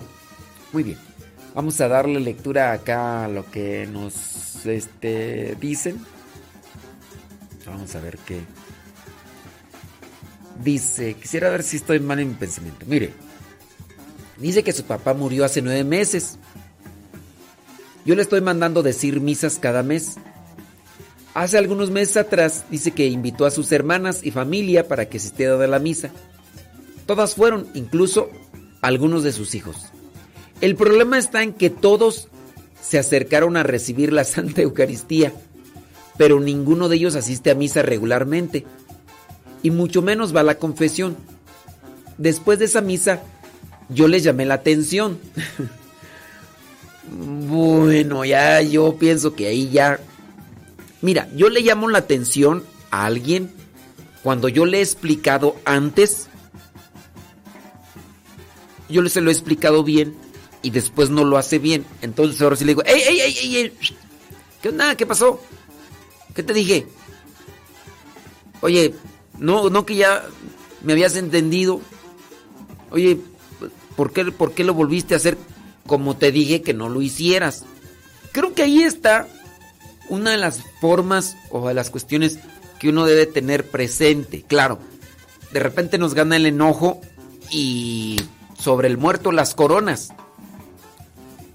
Y si tienes miedo a morir, ¿para qué naciste? Entonces, este, pienso yo que también nosotros debemos de ser comprensivos y debemos de acomodar el pensamiento con ese molde para no andar ahí regando el tepache. ¿Ok? Dice, sigo leyendo. Dice, yo les llamé la atención a esto y les dije que recibir a nuestro Señor Jesucristo no era cualquier cosa. Mis hermanas todas aceptaron lo que les dije e incluso una de ellas fueron a confesarse después de esto. Pero una sobrina se molestó. Bueno, si dentro de todas una salió remilgosa. Don't worry. Don't preoccupation. Don't preoccupation. Si de entre todos salió un remilgoso. Mira, esa gente remilgosa. Le hables bien o le hables mal. O le regañes o no le regañes. Siempre andará relinchando. ¡Caballo! ¿Dónde anda el caballo? Tráiganme al caballo, por favor, porque aquí lo necesito. Anda en el potrero. Nomás traen a la mula. Ah, ya llegó el caballo. ¡Caballo! La gente remigosa relincha hasta porque... Oh, pues hombre. Mira pues hombre. Pues es que con, con, los burros uno no sabe. ¿Están contentos? ¿Están tristes o qué? ¡Oh, pues, hombre!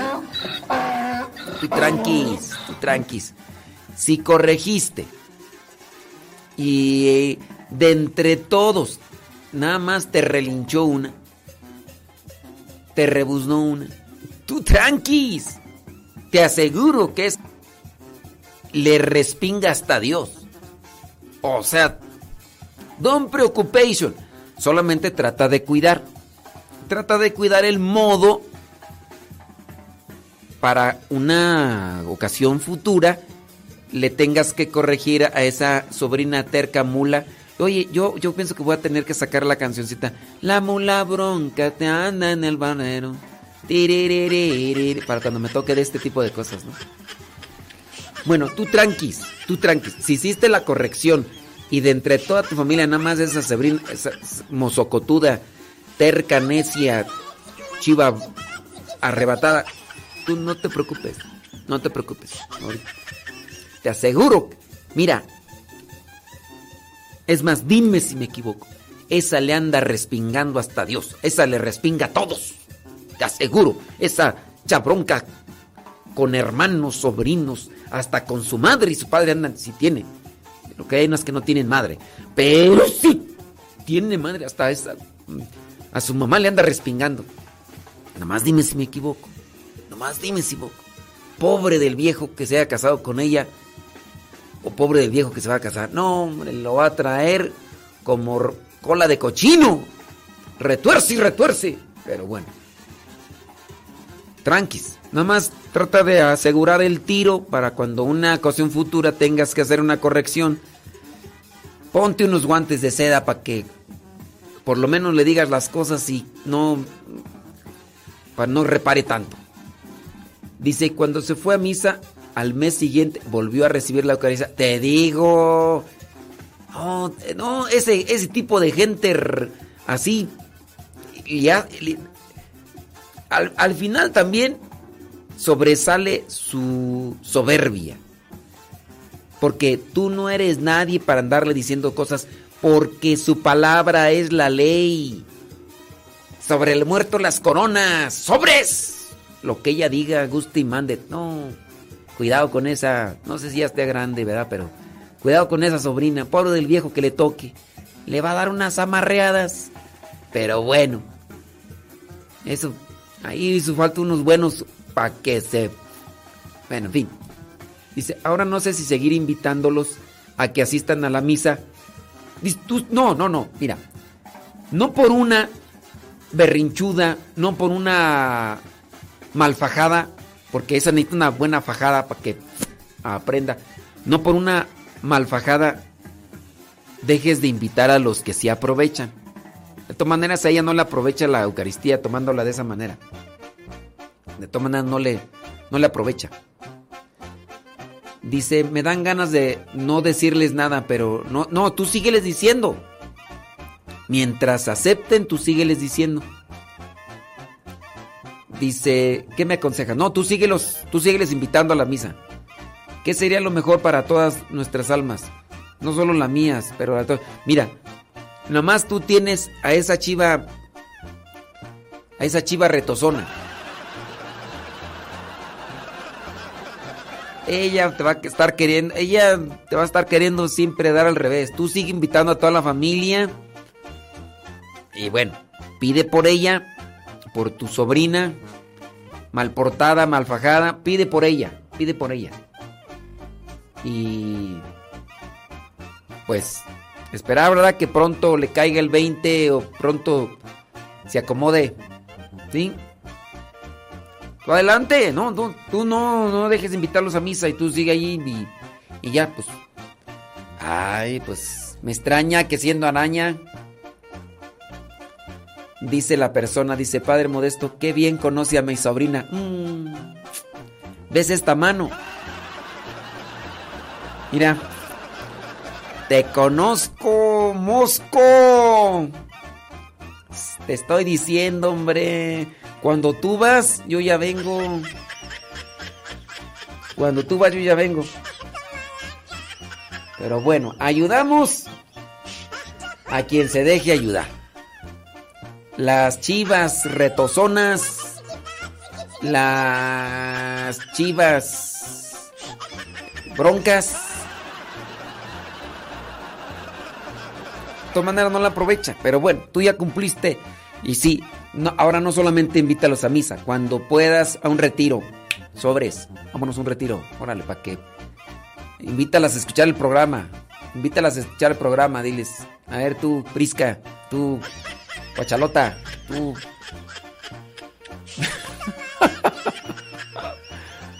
Que qué bien conozco a su sobrina. Mm, Te digo.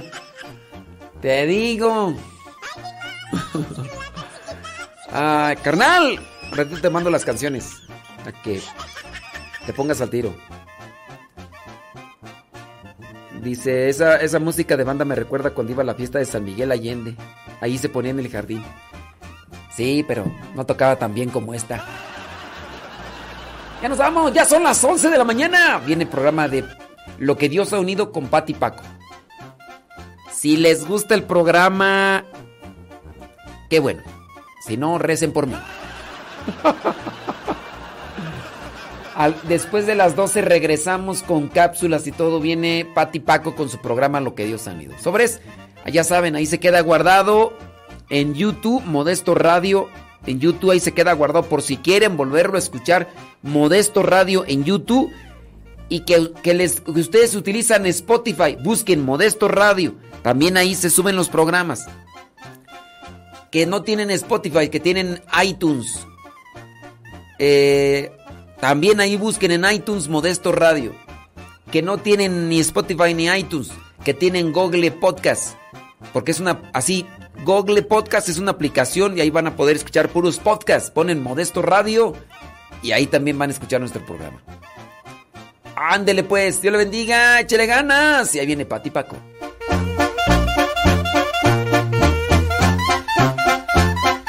Sobres carnal. Mueve el tascal.